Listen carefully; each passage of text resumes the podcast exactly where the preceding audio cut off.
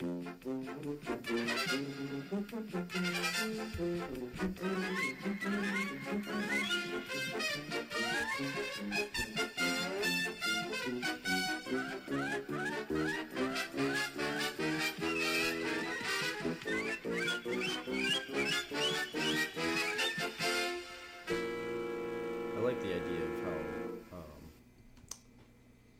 like in the Nerdist, which they haven't recorded since like June, Yeah, because of the sexual abuse stuff. right? But I figured since it was all dropped, and he was Well, Nerdist is over. well, yeah, but it's ID Yeah, ten. yeah, okay. ID I didn't know if you know what changed, but Yeah, yeah, I don't know. No, no, he hasn't done anything. I'm guessing he's going to give it a year or so. But I like the idea of how he starts his podcast with like just they just talk. They just they're talking. Yeah. already started, which is what I've just done. Oh, So we've already begun. Interesting. Thirty-five seconds. sweet. Yeah. So, um, are we doing a? What are we? What are we doing here? Are we doing an introduction? Yeah, we Introductory. Yeah, we could do a bit of an introduction and um, explanation of what it is, what the podcast is. I'm sure that'll change too as we go along. Right. Absolutely, it'll probably change, but I think that's good. Shows growth. Yeah. So, how shall we begin? Um, well, I'll start uh, by plugging myself, of Yeah, course, it. for Snyder on uh, podcast that I started, and I The um, creator, yes, star, and of the one man band. renowned Snyder on podcast. Yes, and blog. There's going to be a blog too, but I'm still working. I don't on know. We barely have time to do the things we want to do, and Sure. yet you're throwing more shit on top. Yeah, I don't know why I'm doing it at all. It, and I paid money for this. why instead too. of blogging, why don't we just write the the comic? We could do that. That would makes a lot more sense. So that's anyway. I'm Jerry, um, and I have the Snyder On podcast. But I've talked about uh, Snarf Productions, and I called this Snarf Talk, I like it. uh, but it can change. Snarf talk. I, I thought it was easy. It's done. Okay, that's what I'm going to name it. Is it the best? Probably, Probably not. not. Are we gonna think of something better? Probably. Probably. at some point. But are we gonna change it? No, No. because the decision's been made. If I know one thing about anything, it's that once you make a decision, it's best to just stick, stick with, it. Stick with it. I agree. Um. So yeah. Anyway, I've I've talked about it in that episode, the very first or like 1.5 is what I called it Yeah. because the first episode. But I never saw heard the first episode. it's up there. It's it's not up. in iTunes. It is. So I listened to both of them oh, just to give myself some plays. maybe I listened to the one and not one point five. Uh, maybe maybe. No, I, I'm pretty sure I listened to one point five. I'm positive you did because that's the one I sent you. okay. Um, but it is up there. But I had originally posted that as a different show. It was just called the show about nothing because I like Seinfeld, and that's what I was playing off of. But then I realized Snyder On's better. Yeah, I'm totally with you on that. First of all, it's way better. So I don't know if the other one's too generic. Right, it was, and that's what I thought. And it just made it when you went into the whole. That was the most interesting part of that podcast was just the whole story. the that. story of Snyder On. Yeah. the That's what made that. And in fact, um, it's it's something that's stuck in my head forever. And uh, my buddy Sean had texted me. I don't know, like two weeks ago, and he was like, "Jerry, the last of the Snyder Ons, oh, you do have phase one. I didn't listen to it. phase one complete." Huh, interesting. But anyway, so I've talked about this podcast and how the idea of it is we are going to write a comic book again. Um, and this is going to be like a behind the scenes take of brainstorming sessions. Yeah, but I also I took a little bit of exception with that because I feel like we could do more than just that. Sure, it can be anything we want, but I'm Yeah, just saying like it. that's a, That- that's, that's- the main impetus. Of Yeah, it. yeah. and I agree with that totally. So, why don't you give them a little backstory on our uh, career in comics, which you can't call a career at no, all. it's not a career. And all it is really is that we. I remember the day that I said I had uh, texted you. This was like three or four years ago now. It was during harvest because we both are involved in farming. Chris much more than I, uh, but I was unloading a wagon and I was like, we should write a pod or we should write a comic book. And you said yes, absolutely. Like Yeah. let's start that. So we Well, did. and I had been dabbling with it for years, yeah. See, and I never had. and I And if you and listen, I've always wanted to do it, and then I was kind of, and I recently had been like it's always been on my mind, but even like recent to that, like in the previous year, it was very very much on my mind. But you you bringing it up to me kind of just completely caught, caught me out of the blue because I'm like, yeah, yeah, yeah, because I think that it was just one of those things for me that was like I would love to do that. I don't know. I guess it just made it feel a little more real when there's somebody else that's like validating it. Right. Absolutely, and that's So- I've never had. Well, it, again, if you listen to the other, the other podcast I did, um, the only other person I had that uh, was like that was Sean. Like we would write together, just like little It's so funny paragraphs. I, I feel like almost you got to go back and and uh, on that podcast and, and listen to it if if you're at all interested in this one because not because it has anything to do with me, but because I have a very very similar story really, in high school. The exact, it's the same story. it's insane, really. Really? Like, other than the fact that like I always loved writing and Yeah. grew up writing, and from a very young age, I was validated very early by teachers about how good of a writer I was. So I always kind of stuck in my head. And I'm not saying that I was or it wasn't, but anytime I think that you get praise for something as a child, Mm-hmm. and you get made to think that you're really good at something, you start believing that you're really good at it, Right. and then you get better. And like I was really, I, I think I got some. I remember the story. It was like in third grade. I wrote this story, and it was a pretty epic, you know, in outer space and aliens and stuff. And I Yeah. remember getting a lot of praise on that story. And then ever since then, I just ran with it. And I was big, big time. Uh, I wrote a lot, and even in grade school, I wrote very elaborate um, papers and stories, and the teachers all loved them. And, and even in the high school, it was the same thing. But what, I, what you're talking about with English 4 Mm-hmm. happened well as me, but even more so in creative writing class. See, I never had, I never did a creative writing. Yeah, we had a creative writing class. It was Miss McKetta, Okay, who and was it, I, by far one of my favorite teachers. I'm sure that was still available. I just hadn't, I hadn't like sought out anything with writing before. You before. would have loved that class. I'm going to tell you because sure one of the big parts of that class not only writing stories and doing all kinds of stuff, writing plays and screenplays and stuff, but we did chain stories, just Oh, like man. what you're talking about. Yes, that's exactly. and they go through did. the whole class. And um, anyway, uh, the big one, and then in English, English four as well, the writing there. For me, it was um, a couple people were my Sean, Uh-huh. uh, Jason.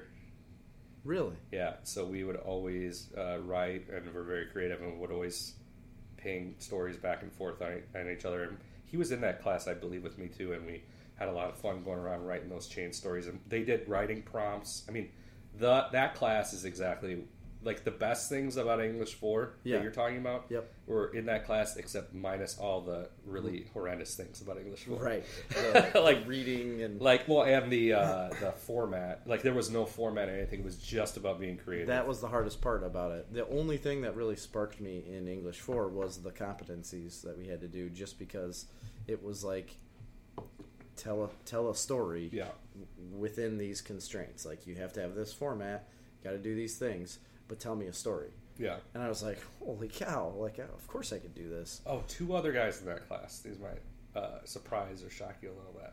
Were very instrumental in, um, I think, bouncing a lot of creativity back and forth with what. One was Matt. Okay. That's weird. Um, no, I mean he was a really funny guy. Yeah, I knew he was funny, but I just I could see was in that class with me, so he was very, very. I probably shouldn't be saying names, but anyway, all these people, and then I did a lot of that kind of stuff, um, more video, but um, stuff like that, um, filmmaking. Well, first of all, I completely forgot about that. Me and Jason wrote an entire movie in high school, planned it to film it. We had it cast. really. We uh, had special effects and cinematography planned out, and we didn't end up ever doing it. But we like spent months, What months, was- months planning. Uh, What was it? I can't barely remember. It was a superhero movie, Really? and, And- we were gonna. We had montages, No like lifting weights. We had special effects. We we were going to do this, and we and we did a lot of movies. Me and Jason, little short films, um, and we played them at school a lot of times. And we I- we were both in video production class too Okay. as well. We did the uh, the all the uh, sports highlight reels yeah. And stuff, which people loved. Mm-hmm. Um, in fact, I think he posted Dan Baker posted one to uh, Facebook not to go that me and Jason did. We have the whole credits roll and, Really? and it's hilarious, you know, blah blah. I don't remember any of that. Yeah, so we did all that, and then we um, we're, we just made a lot of movies. We made little short clips, and we did like anything from scripted movies to like little jackass type of uh, stupid segments. We play them in class. That's And we played them I in, in that, that. English class and stuff. And uh, so he was kind of my go-to about bouncing that stuff back. For sure. And we would have done a lot more, um, probably of it. Um, Jason was always a girlfriend guy. Yeah. You know, he always had a girlfriend. Yeah. And so, you know, I, I think later in high school maybe we didn't hang out as much because he was always had a girlfriend. Right. Not that we weren't still friends, of course we will. were, But So that is like leading up to us writing a comic book. But I, rem- I texted you. We both agreed on it, so we started like brainstorming stuff. Like I'd come over to your house and we'd have sessions late into the night, just writing down ideas and coming up with things. We finally settled on an idea. Um, several. yes, first. several. It was several at first. Like we we The- the made first a couple lot of ideas. Kind of, yeah, kind of morphed. A lot of the ideas morphed into the one we ended up doing. Yeah, yeah. It was like three different stories in one. Like and morphed and into in one. the in the time of that all happening, we did some podcasting as well. yeah, little, Yeah. very little. Uh, in fact, I think even before we started writing the comic, We did. I wanted to do a podcast, and we went over. We did one at your house, yes, and we uh, that was the first time we didn't did it get record. it. deleted, or we did record it. I can't No, remember. you or we never recorded You it. never recorded. There was it. one time we did record it. Something. Are you sure? No, I'm not sure. I don't. I don't think we did. yeah. Well, we did it all night long, and then I don't think I ended up hitting record, Yeah. which happened again not but a month ago. Well, it was much longer. That was like three months ago now. Was it? Oh, okay. Would have been July, Oh well. Anyway, I think. we're we're doing it now, and we're much more diligent about our. We are. And we so and anyway, like we started writing a comic book and we wrote like a 50 page script, something like that. Like 50 pages on paper, but it was a 24 page Yeah, 24 page comic. comic. Um, pretty um, pretty script heavy, I would say. very heavy. Uh, yeah, it's it wasn't very like uh, it wasn't Marvel style as it's yeah, called. no, it was pretty detailed, which I always kind of liked. the I fact that I it was like it a lot too. detailed. It was it was uh, and it's funny. I I didn't think it was hard to write that. I no. Once we got rolling, man, It took us a good I- year, six months to a year to like get over the hump. yeah, But once we did, we we did most of the script in a month. in a month, like one month. I know we wrote peop- the whole. if thing. anybody that does comics like professionally, they're like, you took a month, two of you, Yeah. to write a script. Yeah, I know. you write one like in one day. Did that Yeah. in five days. yeah, but uh, it was it was probably a little way more detail heavy than it needed to be. So we did rewrote was. that script. Um, it was called Fourth Reich. Mm-hmm. It was kind of a parallel universe. Um, Nazis in another dimension or another uh, reality had uh, won World War II and taken over the world, and the two realities were kind of bleeding into one another. And our protagonist had the ability to hop between them. Which is awesome. And I they, think it's an awesome And story. the Nazis were oh God. When I remember this story, it was so good. We had a lot of little nuance in it too. Yeah. The Nazis were had uh, spies and the other reality Yep. that were trying to help them to open basically the way, open the gates for them to a way to get back. get in because they've and then remember there were we had the the robot uh, were they robot ninjas that could slide between yes, yes, they were. uh, oh, the doc it was a And good the doctor, script. yeah, it It's a good is. script. It is a good script. and we uh, actually went as far as we had some of it illustrated yeah, we had four pages, right? Four pages Yeah, I don't know what uh, happened to any of penciled. It's all penciled. Like I still have them. yeah Um, Why we? Well, I guess someday we'll. they're digital files, like they don't go anywhere. Well, anyway, so what happened? Why did we quit that? We started working on the second This, script, yes, and then we got feedback back. Like I put it up on Reddit. Um, but we had kind of quit before that. Any of that even happened? we did because it was like done, you know, and then we started editing a little bit, but then we finished it and we kind of like were waiting on like, do we get more art It just artwork? kind of fizzled. do we uh we thought about like putting a pitch packet together and we did that part of it Oh, we did. We put the whole pitch packet in. right but we that's why we were getting the art Yeah, so we wanted to get the art and then we never got it colored or anything um we were gonna put the pitch packet together, and we never did. I remember it's pretty much because we couldn't figure out how to end the story. yeah Right? We had plotted not only two episodes, we had plotted t- four twenty issues. Or no something, well kind of loosely. yeah We plotted four, but we had no arc. no there really wasn't it we was had no like ending, a, and we were at the time we were pitching a continuing storyline. Yes and it was a And lot I think we started reading once we did the pitch pocket and start or pitch packet and started reading for submissions and stuff like that. We realized it would never happen. right because of how like broad And then It is. and then I think we didn't want it, or maybe it was just me, but we didn't really want it to happen because it it was too big. I thought. It was too big. I think we could definitely like rein it in a little bit and make it a more concise story instead of having it so broad. Like it really doesn't have to be that no, big. Well, and we'll come back to it. And we could easily cut it down, but it was just I like the just idea. too much. we had the idea of doing the one shots in that universe. yeah, I like that idea. A And then I think, oh, that's kind of what happened. I think when we realized it was too big, we kind of said, hey, this is great. We learned a lot. Let's go back to the drawing board and let's learn how to write a story, yeah, a short story. yep.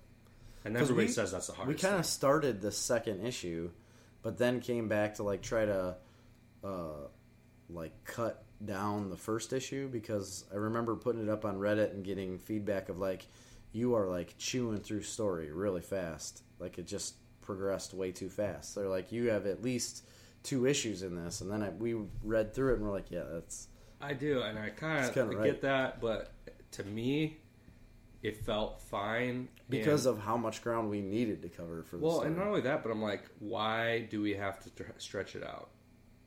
Like, I want to cram as much story in into as little amount as possible because it's got to get. If we're going to publish it, right. I want to cram something. as much story into a small packet as possible because I don't want to write 25 issues. Mm-hmm.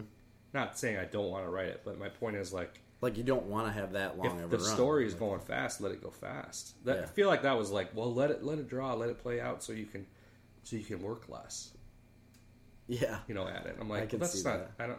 We don't have a problem coming up with story. No, we The problem we have too much story. The problem we have is in the details. Mm-hmm. It's. It, I've always said like, me and you are really good at plotting, and we're really good at coming up with ideas and arcs and stuff like that. But when it comes down to the fine minutia of dialogue, and I know Right. you're really good at writing dialogue, and I don't mean that. I just mean like having to actually put that down on paper is infuriatingly slow. yes, it's very slow. And when we're sitting here, like, we could plot out 45 issues in a matter of hours. And to me, I think maybe to you too, but for me, sure, sure enough, is like the story's in my head. Yeah, So, like, the process then of having to get it out of my head in a way that makes sense, that's the daunting that's task. the hard part. When a lot of times in my head, I've already, I'm like, well, I already did the story. I know the story. Yeah. All 45 issues. So, okay. yeah, You know, it's Yeah, like, it's like all right, let's just. but my, down. I mean, I love. I want to see it done, and I want to see it on paper. I want to see it drawn, and but uh, part of the fun for me and is just in the creation process. So I feel like some of the times the creation process gets done, and the excitement wears off, and then it's like, oh, now we got to sludge through fifty pages of script. right, It's difficult, it it it is difficult. but we haven't done enough And of it. You, I'm sure you find the joy don't. in the little things. we haven't done enough of it. Even even writing like what we did because it was it got so easy to write for a while there. That's why we got it done Oh so God. quickly. Like when we like really put our nose down, and but now it's like back to the drawing board I again. think it's that's like just because ugh. By the way, I wrote more the other night. Did you? I wrote Good. a couple pages. But So yeah. Anyway, we are starting another uh, comic book. yeah, so so we're shelving. Fourth Reich is not gone. Yes, shelved, Shelved. Shelved. shelved.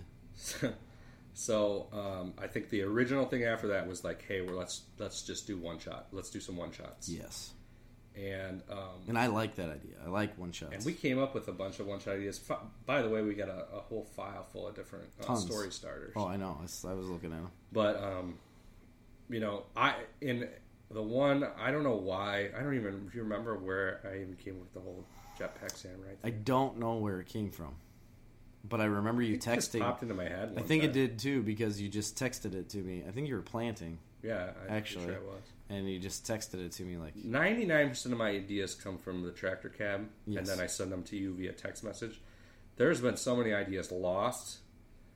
Oh, if, if we could scroll back through our text message chain, it would just be because there's a lot But of I text messages. I but- saved a lot of that. I put some of them, and so have you. but then in before we started doing the oh, drive, Oh yeah, yeah, yeah. like before we even started our first comic, there was probably hundreds.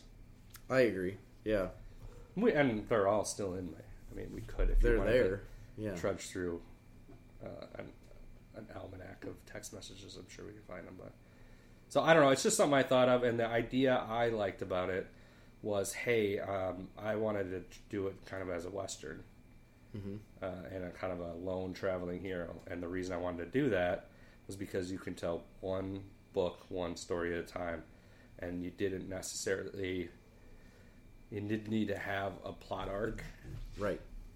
It can be like pick up one issue and you've got a story there, but you don't have to read the four before it or two Right. after it. You know. And and I, I thought of it more just as a writing exercise for us, and I thought it was a cool concept. But I like that idea. and then to- totally, we can pepper in the story arc. story arc for sure, and I think there should be through there. You know, like just like a lot of them do, um, um, like annuals. Yeah. You know, like an annual every year.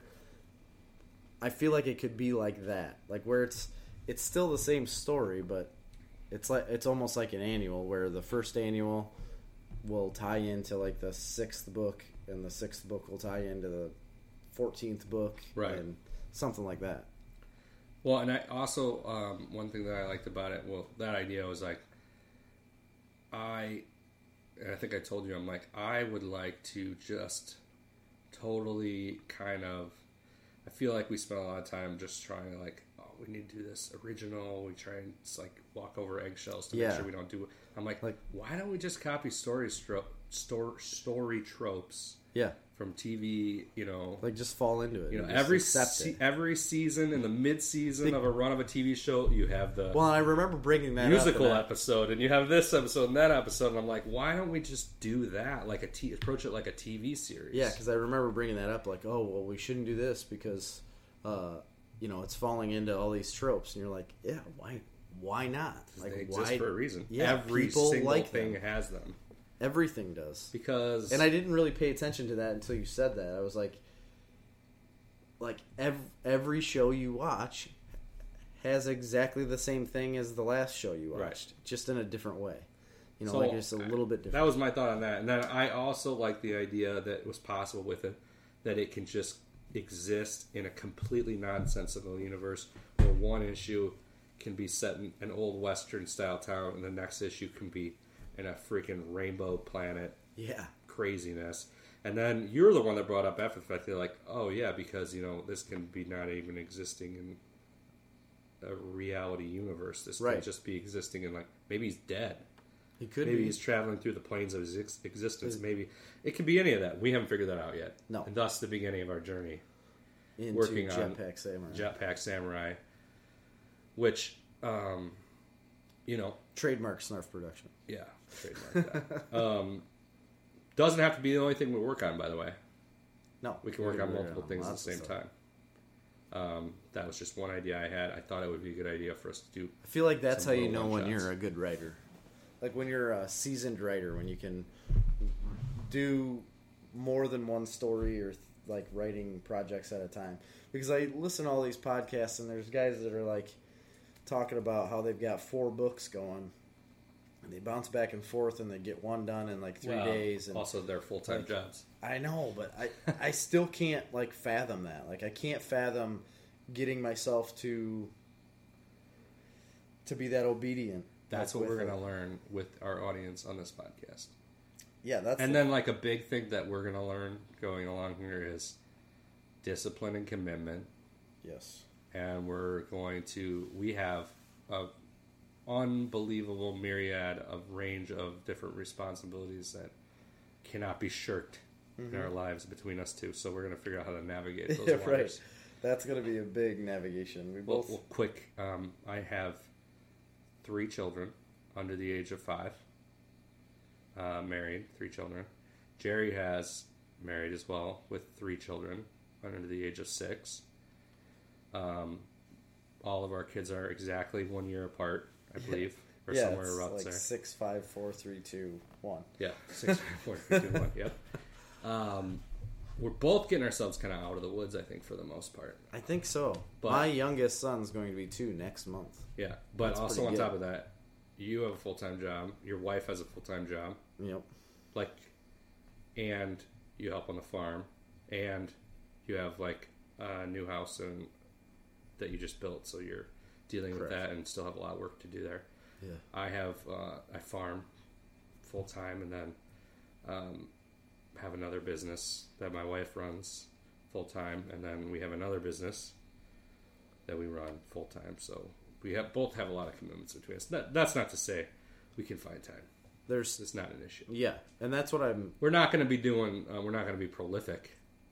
No, We're not going to be putting out. We're not going to be doing more than a couple days a week tops. But what g- gave me a lot of inspiration is that uh, on these podcasts that I've listened to about writing and comic books and whatnot, I thought I, I really did think that nobody that was like successful at writing comics had a lifestyle like we do. You know what I mean? Like where it's just like average Joe raising your family, doing your thing. Then I started hearing people talk about how, oh yeah, I've got two or three kids. I've got to get them to school, and I've got to do them in the shit. morning, and like I I write from from nine at night until two in the morning, and then I go to sleep and g- get up and do it all that over one guy we met at like, Comic Con. We went to Comic Con recently cow. in uh, August in Chicago. Oh my god, uh, the most amazing thing um, I think we'd done. We met. First of all, we didn't even know how fortunate we were to be next to Chicago, which apparently is like a comic book mecca, It, it is. There's especially so for many indie books people. and creators. Um, so we need to be doing more of those. But the one guy we met said that he did all his writing on the train in the morning on the way to his day job. Yeah, on an iPad or his phone. Yeah, like which I started doing a little bit of that uh, I in the tractor. No the- freaking way I can do that. I started doing a little bit of that in the tractor when I was uh, like during beans when we were combining beans because it's slow. Uh, but I realized like I needed, like it was fine to do on an iPad, but I needed a little keyboard with it. Like you could get Oh, a keyboard one of those, attachment, you know.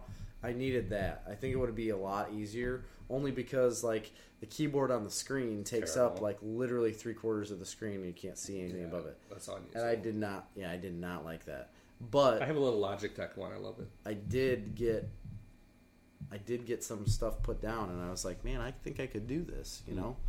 Uh, and I then I started looking into like getting more like a bigger iPad and more stuff and I was like, why, why am I why do I want to spend money on this when I have a perfectly fine computer? Yeah. You know? Like I, think- don't understand I think would one thing I've recently realized on writing because I find it so hard to motivate myself at the end of the day to do it is that um, I I felt like I always felt like before I'm like I much rather prefer to write in prose, you know, to write it out like an actual story. So I did some. I wrote a couple pages on Jetpack Samurai, all in prose. It's very uh, detailed and um, and way I more descriptive than it needed to be. yeah, I added and- on to that. Yeah, and then I. I kind of realized like that's way too much effort for a comic book. Like, I when we were writing Fourth Reich, it it was no problem for me to bust four to five pages out. Yeah. in, like, a couple did- hours. Yeah. We were both doing that. And when you have that framework structure, it's a lot faster. and I liked how we gave each other like, okay, you're gonna write, you know, four through ten, and I'll write Yeah. ten through fourteen, or you know whatever we did. Like I liked that, So and we we I- knew my where was thing going. into this was I'm like I'm going back to prose, and now after doing it the last couple times, I'm like no, no, no, I don't think that. I ain't gonna get shit done that way. If I'm really don't, here- and that's what was really discouraging to me because I was writing. I felt like I wrote so much, but it was just so detailed. yeah, it's, now that you say that, it was so detailed. I was wrote like, two oh pages, and I realized it was two panels. Holy cow! You know, it was basically description Yeah. of what people looked like in detail, Yeah. which is fine for a novel if you're reading Lord of the Rings. Yes, it is. But I'm like, I thought about it. I'm like, I just wrote two pages on one image. That's one panel. right one panel. And I'm like, that's crazy. That really all we need to say to the artist is like, you don't even have to finish your sentences. Yeah, you know what I mean? Like, you could just like, write, like, hey, like standard looking man, yeah. dark hair. Well, you can even be more detailed than that, but you don't need the colorful, flowery language, and you don't need Right. to sit there and agonize over a sentence because you're looking for the word, you know, some yeah, thesaurus-worthy word because you think it's going to make you sound smart. You know what I mean? yep, Which the the reason I kind of jumped into the prose is because there is some ways that it's easier. It's easier to write prose when you don't have a framework or an outline. I think because you just spend your entire time uh, describing the scene, yeah, but you don't really need to do that in a comic because that's what the artist does. I mean, comics is an artist medium. I think at first we'll need to do it. I think at first you need to do it a little bit more. Um, like you need to be script heavy and like a little more detail oriented in your first couple scripts until you get uh, an artist that you're like comfortable with. Yeah. you know what I mean. Yeah, oh, yeah. So once you get like somebody on board that you're going to work with often, um, then it'll be, I think it'll be way easier then because Yeah. you could just be like, hey, you already know what these people look like. You already know, like the character. Like this is just what needs to be added to it. I agree. So, that is the framework of what we're doing. So now we just need to decide, I guess, what we're doing on the podcast and what we're not doing on the podcast. Because I don't necessarily Yeah. think it's interesting to listen to us write. right. Not every time. I agree. You know what I mean? But like, and when we have a session, we don't have to like podcast the whole time while we're like Sure. hash, hashing out plot ideas. Not that that's a bad thing. But. I think um, I think it would be a good idea to like m- put like certain points together, like like so when it when we're brainstorming or hashing out ideas, uh, like when we come up with like like mile markers, you know what I mean? Like podcast that part of it, or like have that part in a podcast where we're like, oh, this is this would be really cool. I think that's a good idea, but So, as an introductory podcast, go. I guess. Do we? gosh, these are Where do we go from here? Um, Do we need to like go more into introductions or I can't get this. not Can't really? It's killing my Hold feet. on, let me. I don't think so. Um, It's it's kind of hard because like I love to write the comic book and that's one thing, but like I also really just want like I really want to do a podcast too as well, and I think they're almost separate things. But also we we're I like the concept that we're like going to do the behind the scenes podcast on this process, but at the same time like. I kind of want to do a podcast like talking about other shit too. Yeah. You know what I mean? And But, I- but like we don't necessarily have time to do both, so we kind of gotta. no, we can blend them together. It can be all in one thing. Um, it's a one-stop shop for all of your entertainment needs. Yeah, You know. I feel like we're being real entertaining. Yeah, I think it's entertaining. this is literally the podcast I listen to, though. Is and you too. Me like, too. Oh, of just people talking back and forth. Which I want to bring up the fact. Did you look? Did you look at any of that Alex Honnold? Not yet. No. he's blowing my mind. You If you, what look him up, he free climbs, so he, it's called free solo, uh, without any ropes. Like he just climbs up rock faces, Yeah. and he's a little bit like He's Like a little Sylvester strange. Stallone in the movie Cliffhanger. It's like Cliffhanger, yeah. Only he does it like much less dramatically. Yeah. Even though, so he the the big thing was he climbed up um, El Capitan in Yosemite.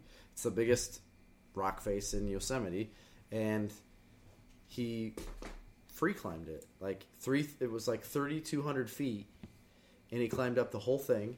Took him four hours, and he it I, I don't know how to explain it when you see like pictures of him doing it and video of him climbing like uh, like my hands were getting like sweaty i was like what are you doing dude and he was talking about it and he said um, he said that there is no adrenaline rush like involved with any of it he said if you have an adrenaline rush it means something went wrong like well, right. yeah. where you've slipped or something. Like he's never nervous.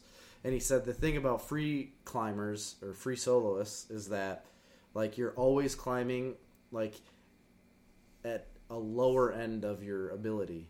He's like you don't test yourself. He's like that's not what you do. He's like when you have ropes on and stuff, yeah, you're always constantly testing yourself and want to go harder and harder.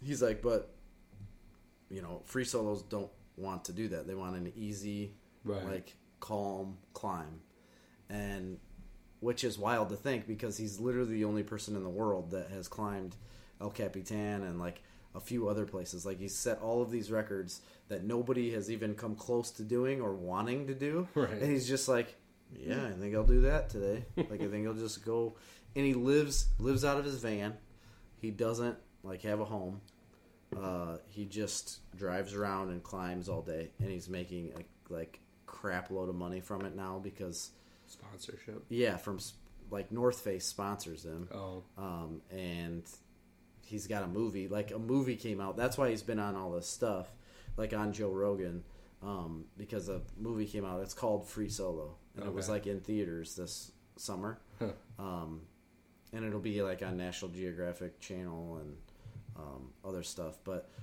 what I saw, I think I sent you the video. Did I send you a video? No. Okay, so what, what I watched on YouTube was that was like when they were filming the documentary of Free Solo, like of him climbing El Capitan. It was all of his friends that did the documentary that filmed it because they had to have extremely experienced climbers uh, that were on ropes, and they had to also be very good at filming. And the like the clip that I watched was the people that were doing the filming were like, "What do we do? Like, what do we do if he falls? Or like, do we say anything like this is crazy? Like, you shouldn't be doing this? Should we get involved with it?" And they decided no, like that we're going to be like remove ourselves from the situation at all. We're just going to document like him living his life, basically. Hmm. And so they were just like hanging around him. They never knew when he was going to actually climb it. They never knew like anything. They were just filming him, and they had cameras set up on the mountain all the time. Once he figured out what his route was going to be, and he just like practiced and practiced and practiced, and then all of a sudden one day, like the guy standing on top of the mountain, one of his friends that was filming, and they like get him on the radio, and they're like, "Hey." Like they're like Alex is on the wall, like he's going up. He doesn't have any ropes on.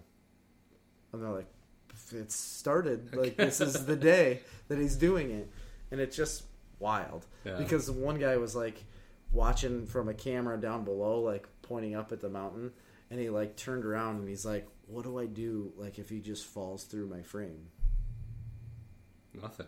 yeah he's dead. he's like what do i document then and he's like i don't i don't know what to do it was weird it's hmm. like weird to see I haven't listened to that one. I was going to listen to it today, And but I got wrapped up in. the dude's fingers and hands are just he's really thin he's like my size he's five seven, and he weighs 160 pounds Jeez. so he's two inches taller than me but weighs the same weight Hmm. uh, and he's a hell of a climber Hmm. apparently people aren't doing what he's doing and i think it's it's stupid first of all Right. like that is stupid that is stupid i don't i get it's like a passion I don't get it. you're freaking ridiculous. Because the picture, like like I said, you're three thousand feet in the air climbing. Like everybody sees the videos, or I've seen them on Reddit, where you see these like Russian dudes like doing handstands on top of these big, like cranes and Yeah. skyscrapers and climbing things, and everybody's like, "Those people are idiots." But this guy's a rock climber, and everybody's like, "Oh my gosh, Right. he's like the greatest." He is like one of the greatest athletes, I think, of all time Well, because yeah. nobody will ever be able to do that. Uh, probably again, I don't know. Maybe, maybe again at some point, but not in our lifetime, most likely.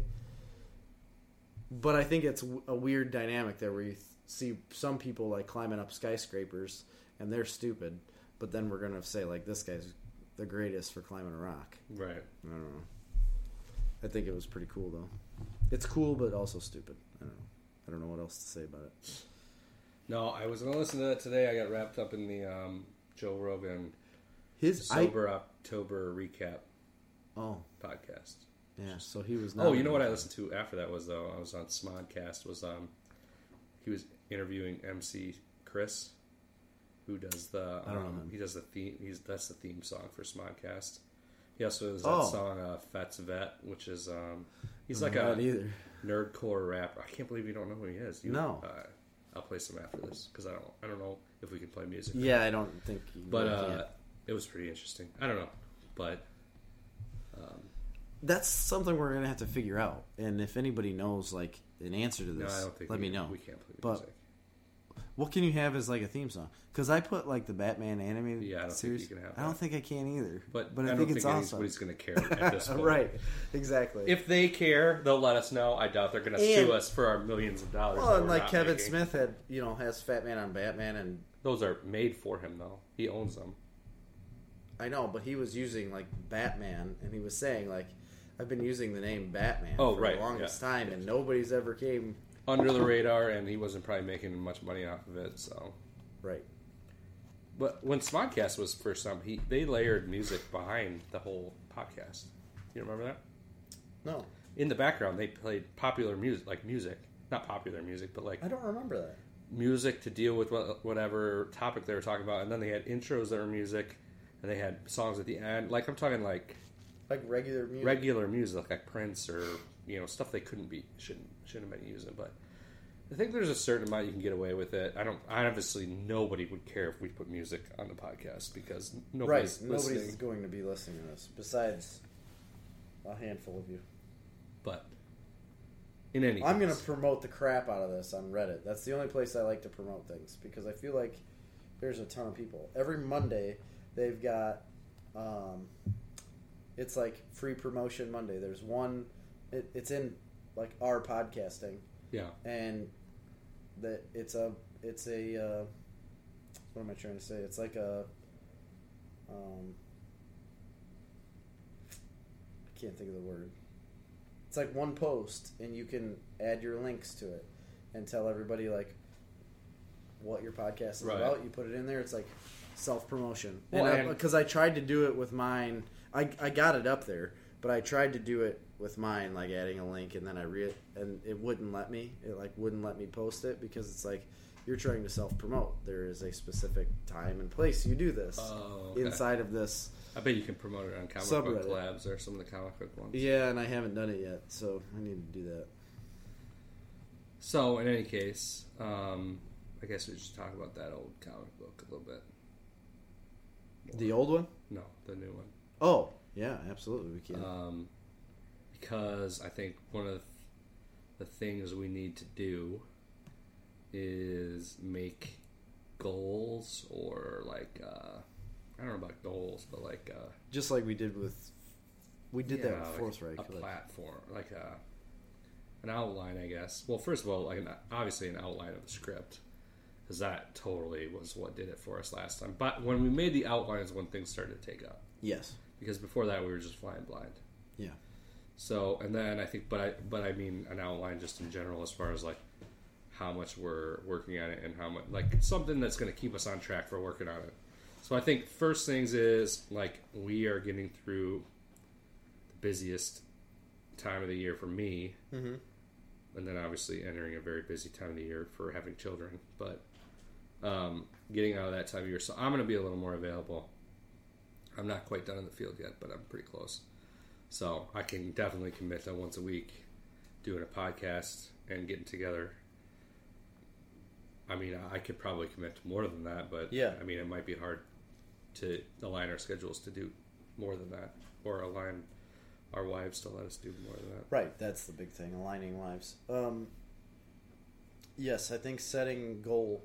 I would call it goals or like, um, like milestones or markers. I don't know. So let's let's just. I'm going to preface this this whole thing by saying, um, you know, we're not going to put a time limit on the podcast, but I'm just I'm going to preface it by saying like we don't know what we're doing. We're st- you're talking. You're, we're starting from scratch here. yeah, I mean, we we really are. We've written a script. We have had some of it illustrated. We've looked into. Uh, we've researched a lot. We've talked to a lot about finding artists. So we know we've been at it for a couple years. So we have some background, but we haven't actively worked at anything in a long time First No. stuff. And the little bit of actively working towards things we did do, basically, we're starting from scratch here. So this is- is, this is like if you're a comic book creator that's like done some stuff and you're listening to this like oh this might be cool like you're ahead of us You are ahead of like us. you're probably I- like, thinking of us and going like these guys are idiots they don't know what you're talking and about I You are 100% want your feedback though, Yeah, yeah. on what we should be doing differently. Um, well I don't be careful with that because we'll get a lot of feedback good.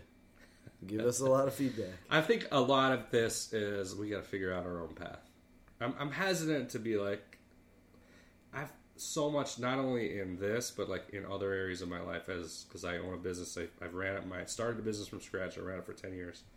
I've started another business. I've ran that for a couple years. And I've, I run another business. So a lot of what people tell you this is the way you need to do things is complete horseshit. Most of the things people say in general are complete bullshit. Really? oh f- for sure. Like how so? like What do you mean? Like what have you done differently that like is against the grain? Well, let me just say? let me just say this: everything, basically, as a rule, that anybody says, if you're trying to do something that's a little bit different Yeah. or that people don't quite understand, everybody's negative about it from the get go. Pretty Mm-hmm. much. I mean, there will be a few supportive voices, but a lot of negative.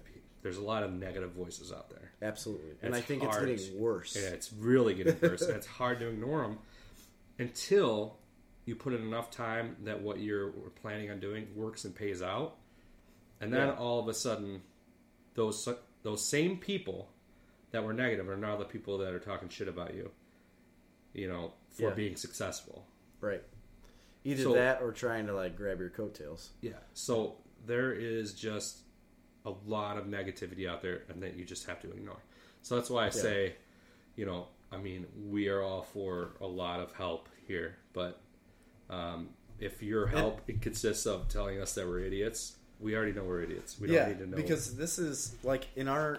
I would say even in our like our whole surrounding community, really, this isn't something that anybody does around here. this. Like it's it's a. If if you brought up anything about comic books or writing, really to anybody we know, and we've done it multiple times, and we get these just absolute ridiculous looks. Like you're doing what? Like you're doing a kids thing? Like you're doing childish stuff? well, it isn't even that; it's everything you do. It is everything Okay, you do. so, but like, I- for example- to a point. But when you bring up comic books to people around here, Oh, yeah. they look at you like, like, have you lost it? Yeah. Like, what? What's what are you talking about? And they don't understand. Like nobody, everybody loves great movies. Everybody loves things that are on the big screen that you see and is making tons of money, and you're like, wow, that's amazing. All of these freaking things are coming from comic books now Okay. that somebody's written.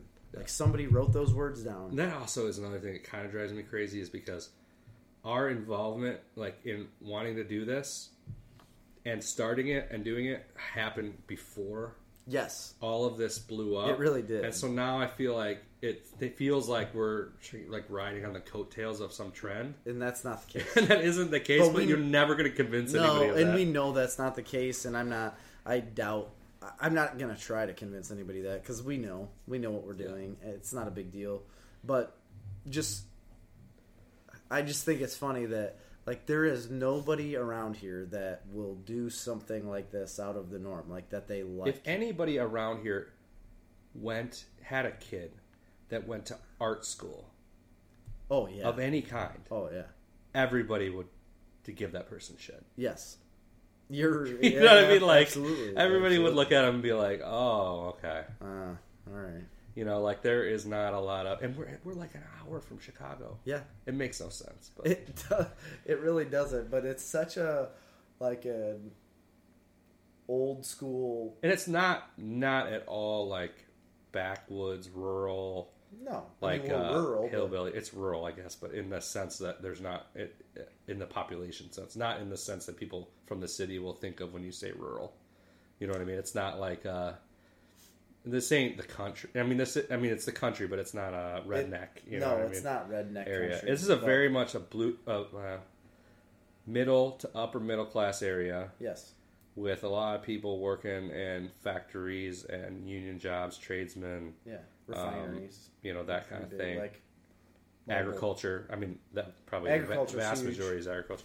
I mean, the biggest, um, you know, hospitals. I mean, it's just a regular, but it's not suburban at all. It's definitely a rural area. Yeah, but it's definitely. We are not suburban, but the suburban areas are getting much closer. they're very close. Yeah, yeah. But even with all that, and I don't even think in the suburban areas. I think anywhere you go outside of, you know, a very small part of Chicago or New York or LA, you're going to get sideways glances for wanting to do anything creative. So, Yeah, but To- you know, all we hear about is podcasts and stuff from people that live in LA or New York. So to Yeah. them, they don't have any of that perspective of. Uh, it's just like, like you said, it's not. It's not something that's done around here, really. It, it's not at all. And what another thing that gave me a lot of uh, like just encouragement to do this kind of stuff was a guy. Gosh, I can't remember his name now. He's a comic book writer, and he's been successful recently, within the last like five years. I can't remember his name because I just listened to the podcast all over again not too long. What ago. podcast? Um, it was on.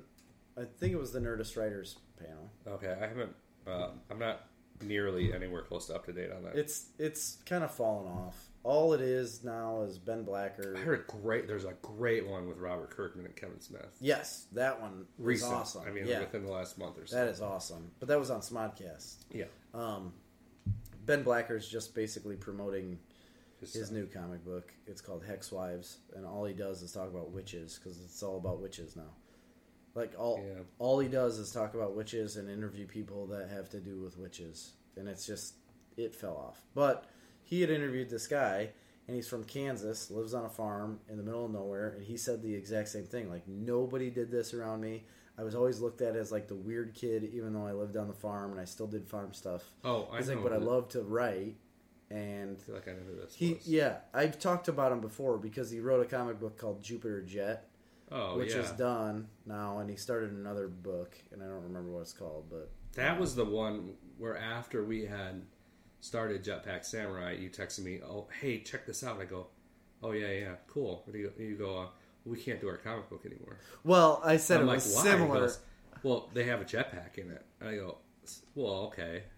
I mean, there's a lot. I didn't say we shouldn't do it. I just was like, we're we're writing a fine line of being the exact same thing, but that was the exact time where you're like, who cares? I don't give a shit It's anymore. it's all the same thing. It's all, remember and that right. we went to the okay You're so right. like two when we went to the Comic Con a couple months ago we went to a self publishing thing Yeah. and we asked them that question Yes. the two writers that were on that and they're like it's all the same man Right. just put a different spin on it Have you been getting emails from that guy, No. Travis Mueller? no I've oh yeah Gotten two. yeah I, I About, have uh, yeah no, I uh, thought you meant the other guy No, uh, what's it called? Albert. Albert, Albert the, the Alien. alien. It's over. he's going to be at Madison so I would really like to try and go to this Madison um, Comic Con but Isn't that next next month, right?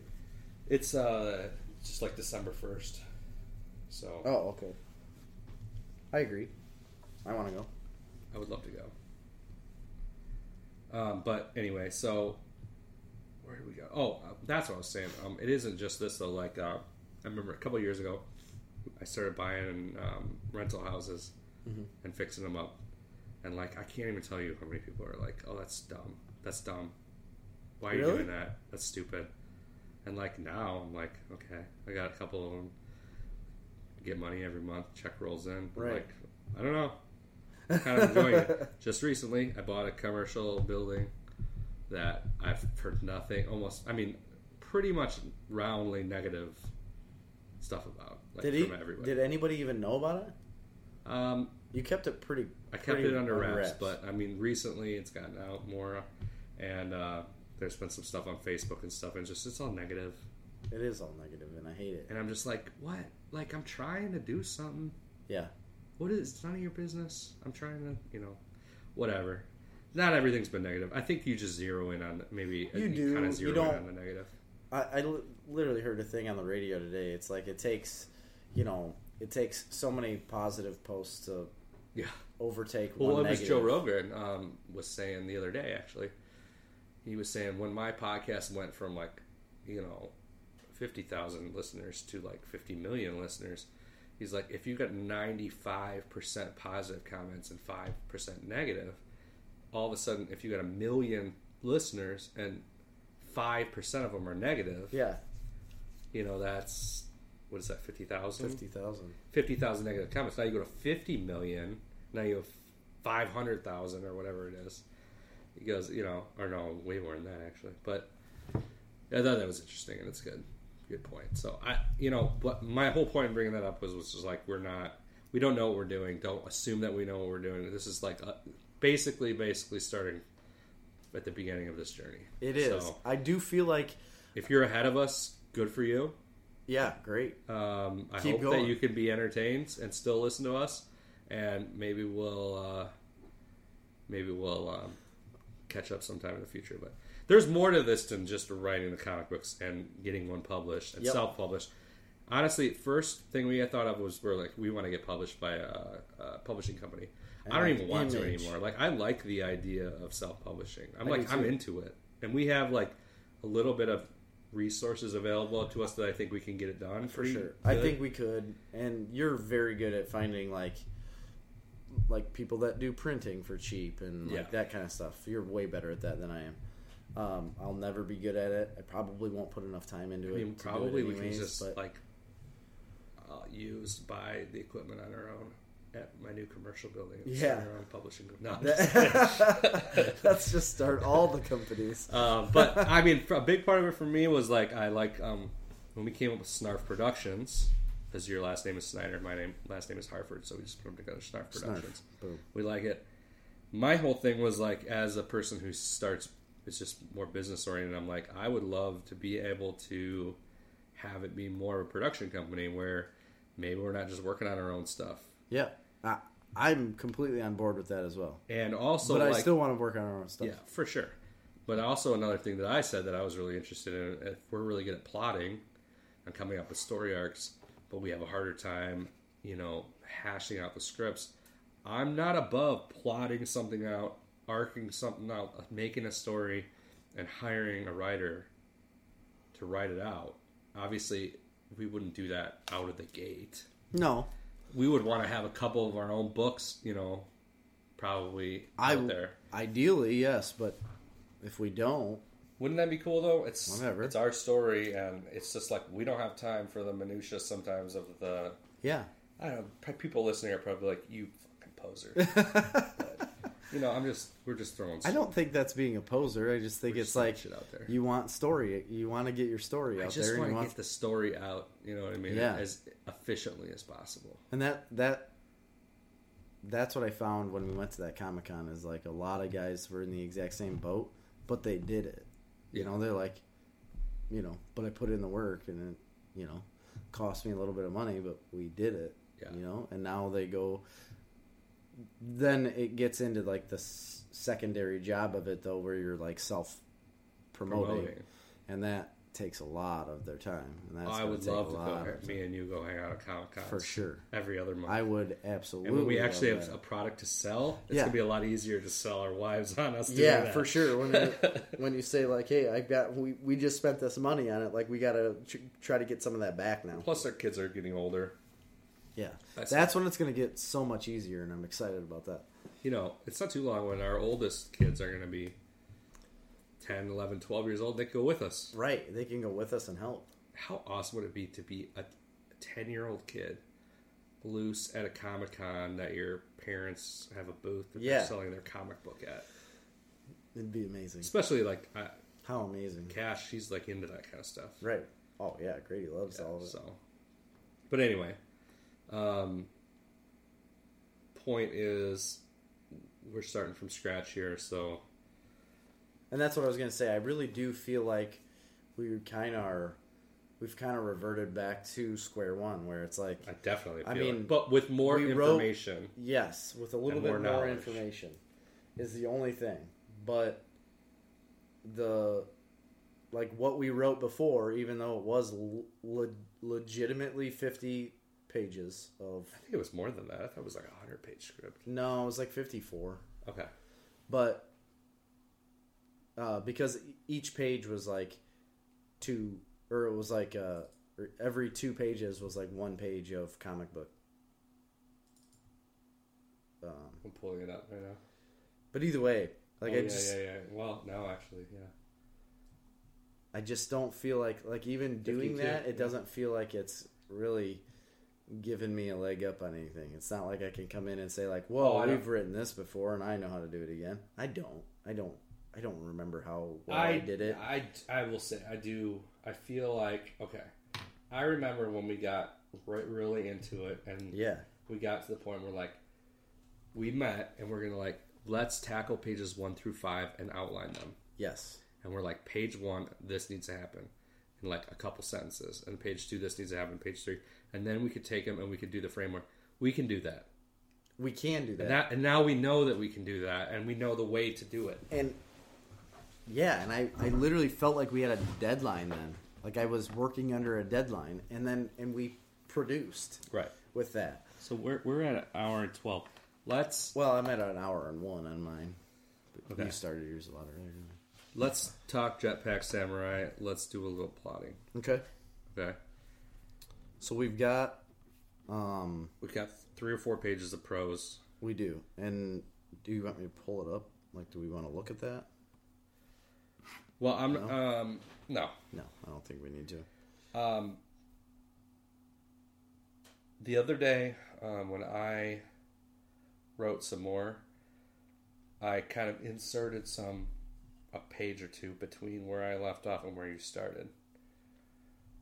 It probably changes a little bit of what you wrote. Yeah. I'm guessing you don't really care, No, I don't.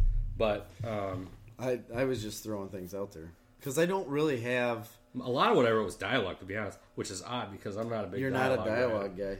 Um, But I just felt like I kind of got into the first time I did it. I was really like focused on prose, and this time when I did it, like I had it in my head, something something clicked, and I'm like, I just want to write dialogue to move this along.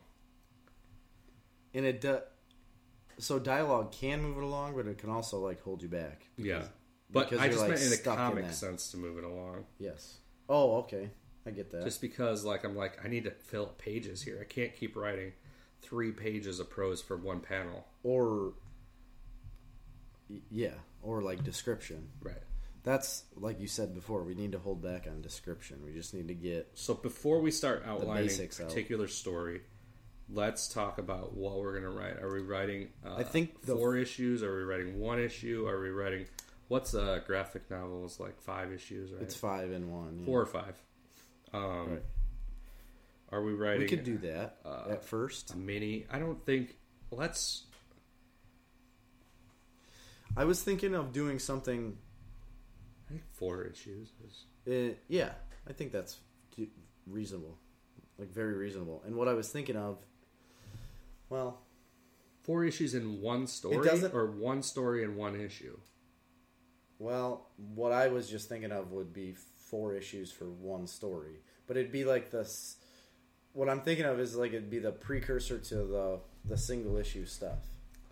To because I'm what I was thinking is like setting up why he's in this like other plane of existence or dead or whatever. Let's not go there. No, okay. Let's just write 'Cause you know how you had Let's like- one issue. We had him like battling that guy. yeah. Um, I don't remember what we named him or what you named Um, him, uh, like Silver something. Fury, the Fury, but The the his name was Vance Carson, Yes. the Fury, who's called by the locals. Yeah. So Um, let me let me start by saying, okay, uh, there is a little bit of wrote, wrote so I can tell you what I have my, had in mind okay. because I don't know that we've ever particularly discussed it. We haven't, and I honestly I haven't had anything in mind because I don't. I just it hasn't came to me, but it will. Maybe it won't. Maybe it won't. Maybe I'm- won't be interested in this story. Maybe we'll I write am- something else. No, But- I know I'm absolutely interested in it. I think it's a great idea, and I love the Western style of it because I love westerns. Yeah. Um, So, so my idea with the whole thing, okay, was a somewhat grizzled wanderer mhm. that's wandering around. Call it the Old West. That was what was in my head. All right, but my version of the Old West is going to be, well, we'll get to that. So, a grizzled wanderer that's been through some shit, Mhm. not necessarily disclosed at this point, trying to escape his past and just get to the edge of universe. Just get away. yeah, Get the farthest away and just drink himself to death. yeah, Essentially. okay, Drink himself to death. Prostitutes. yeah. Don't give a fuck. Whores.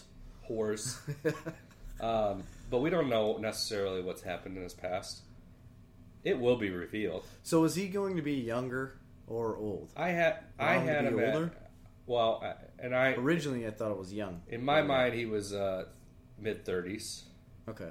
and I, I specifically say in there that he had um, he looked old and weathered, and he felt old and weathered, and that was contrary to his actual age. Okay. I don't necessarily. The only reason is I don't necessarily want to do a sixty-year-old man. No, I don't either, and I, I- I don't either. But I also don't want him super young. I don't want him young. I wanted him to be running from a past, old enough to be running from a past, but young enough that he could get over that and start a new life over. real quick. I do like these these wheels. The best. Yeah, he's got these wheels like they're rollerblade, Rollerblade wheels, wheels. for your Office chair for office chairs, and it's. I tell you what, it's freaking amazing. Anyway, that was off topic, but So my idea was, so that's where I came up with my mid thirties, and I don't know if that's because I'm mid thirties and I just identified with that age, but do you know, you know how we we had talked about like the jetpack was like handed down from his father or grandfather or whatever. Like, I do we still want to do that, or I had maybe touch on that in some other episode? Or like, I a- think we definitely want to touch on it in a flashback, yeah. maybe a whole And- flashback issue. And I know we were talking about flashbacks. I like definitely we want to do flash. I want to reveal the past. I just I don't know it yet. Right. The hard part about revealing the past is that that will start connecting issues. That's fine. Yeah, so it is fine. But if you wanted to do like just single issues that people can pick up, then I think we can do single it work? issues for a, whi- a while, a while. and then once we get more of a grasp on everything, that you can just go back and tell an origin. That's not that's not abnormal. No, I don't think so. You're right. That happens all the time in superhero comics. I like that. Yeah, superhero comics are on a different level. So like whether or not he, how he acquired the jetpack, I don't think we necessarily need to address it at this point. We will at some point, we will at some point, and we can I definitely talk that- about it. And I'm more than happy to talk about it. Yeah, um, and figure that out. My guess is I like the idea. I really do like the idea, even though I know it was mine. But I like the idea of the jetpack having some sort of say in things. You know what I mean? having like- a being a personified. Yes, like Hundred percent. Let's do it. like I think it'll be Oh my god, it's, like I'm where just on this kick right now with this hundred percent. Like in Joe Rogan podcast, those guys talking bro speak, and Oh, they always do? say hundred percent, hundred percent. I don't know. And I just know another person. Uh, I won't say their name. That said that all the time, and so I've been I joke around with Marley yeah, all the time because about this how this guy talks. I'm like, hundred percent, bro, hundred percent. And now I'm saying it all the time because I listen to freaking Joe Rogan's podcast all the time. Anyway, that's funny. uh, what So you're, you're saying a was um, Typical. you bro. like the uh, jetpack, Like the Iron Giant. personification. you don't like the iron like like the Iron Giant was his own thing, Yeah. but you know how like the pieces of the Iron Giant come together on their own. Mhm. I like that idea. Let's definitely do that, and I like that. And here's the reason why. If you remember from what I wrote, there was two dragons on the jetpack. yes, and they have names. Yes. and they're actual characters. So I have no problem with those dragons being the jetpack is the embodiment of those, of those dragons. dragons. That's a good idea. And whether or not they can literally speak to him or not, I'm fine with them literally speaking to him if you want to do that. I I, don't think we it's- need to do it right now, right away in this first. This No. something we can pepper in and reveal for later. sure. And I think that's what I was saying. We should pepper it in in the first issue. well, to be that's what I honest. was saying. Uh, I think I texted it to you, like where it would be. Or maybe they can. Like, It'll be little subtle things that the jetpack is doing technically Yeah. that you don't really know until like a later issue. You're Yeah. like, oh, wait a minute. Like he was basically pointing that out to us. Well, we don't need to be To the that obscure character. about it. I don't think. Let's let's be outright about it. They don't need to speak, No, but, but, I it makes I like- decisions in the middle of a fight that saves his ass. and I like yes, exactly. And I like physical like interaction where it's like a physical interaction and it's more like almost like physical comedy, you know, Yeah. in a way rather than Definitely. speaking at all cuz I think you like Like people get like their the droids in Star Wars. Let's be honest. Yeah. Yes, like the droids in Star Wars. Yeah. Yeah. That's what we want to go with, but maybe they don't speak directly. But I like the idea too. Also in a fight where like he's got himself in a jam and it fucking fires up and shoots him one way and he misses and it misses him. Yes. Yes. Yeah, I like that. That- it- um, there's yeah. because he he'll he never really has complete control over No, it's a symbiotic relationship. Yep. It's like a symbiote. It's like Ve- Venom, Venom. basically, yeah. Or Which- Carnage. miss that movie. I never saw it. Yeah, miss it. Oh, really? Yeah. I thought you liked it. I it was okay. Don't go to the theaters for it. Well, I haven't. I think it's out of theaters now, right? Yeah, probably By now, Yeah, probably. should be. It was all right. Anyway, beside the point. I like that idea a lot. Actually, I hadn't thought of that, and I love it. Yeah, I think it's Let's definitely add that feature into this. it's almost like uh But my but you took it in a direction on your thing that like he was a young buck just learning. I did. I don't think that's necessarily something I plan on right away, or that necessarily I want to do right away. But I think we could tell that in a flashback, Sure. for sure. the only reason I wrote that is because that's the only idea I had, and I didn't know the direction we're going anyway. So But I was like, "Well, this is like how does he acquire the jetpack was a big question you had, and I think we need to, we can answer that in future episodes if we want to get into it now. We can. I think, um, it's either passed down, way down, because I Yeah. I think this is like my whole thing was like this is way past the days of the samurai, and this isn't the samurai by the way that we know of in this you know you know like so he's not gonna have like a katana." yeah he has a katana for sure. Okay. Yeah, no, so it it is, the same. Yeah, yeah, but um, not necessarily like we're not we're not going part and parcel with like the real history of feudal Japan Oh samurai. no, no, no. I mean, there's going to be some sort of their armor, the sword, Sure. I know, don't. stuff like that. But um, I don't necessarily want to have to do a bunch of homework. To no, write a no story. homework, no You know what I mean? My thought is like, Like- the samurai, and I, I reference it a few times in what I wrote. The samurai are like a wandering hero, essentially, and that our character is like a wandering hero, although he doesn't think of himself as a hero in any way, shape, or form. He's just right. No, he's, he's not. done. He something happened to him. He's grizzled. He wants to get to the furthest edge of the universe. He wants to drink himself to death, but he keeps getting himself in these pickles where he has to be forced to be the hero He's forced to be the hero because Yeah. he's good. It's almost like anti-hero. But It is he's- anti-hero, But he's but- good though. Like he can't help it. He can't help but being good. Okay. You know, but he doesn't necessarily want to get himself involved. But he Yeah. just can't not it finds him. And maybe it's the jetpack. And maybe it's the jetpack that that moves them into those scenarios. So my my first thought on this one, I'll tell you the breakdown of the first issue that I was thinking Okay. was him starting the issue in a boss battle, essentially. Yeah.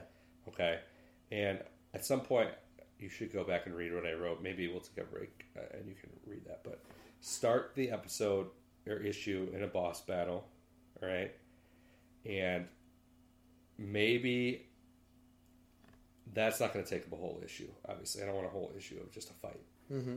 So at some point, so he he basically finds himself at the beginning of this issue in a showdown, like a high noon style showdown Yep. with this character, and I want them to banter a little bit, fight a little bit, and then one of two ways it can go. You can stop at a cliffhanger mid fight or towards the end of the fight and then tell the story of how he got there. Yeah. And then at the end of the episode, you can resolve the end of that fight. Yes. Or you can have the fight end with the guy getting away and him basically going back and then it's going to kind of recount the story of how he got there. But my idea was he kind of wanders into this small town on the edge of nowhere, Yep. Gets there, slowly comes to realize that this town is under the control of some sort of a gang. Uh, my idea was that maybe it was a mining town, Yeah. like a silver Of course mine, it would be. because it's a Western kind of theme. Yeah. Although it's kind of set in bamboo forest, Japan type of scenario, but it's Okay. still a Western theme. So they got the saloon and the whole like street. you Yeah. know.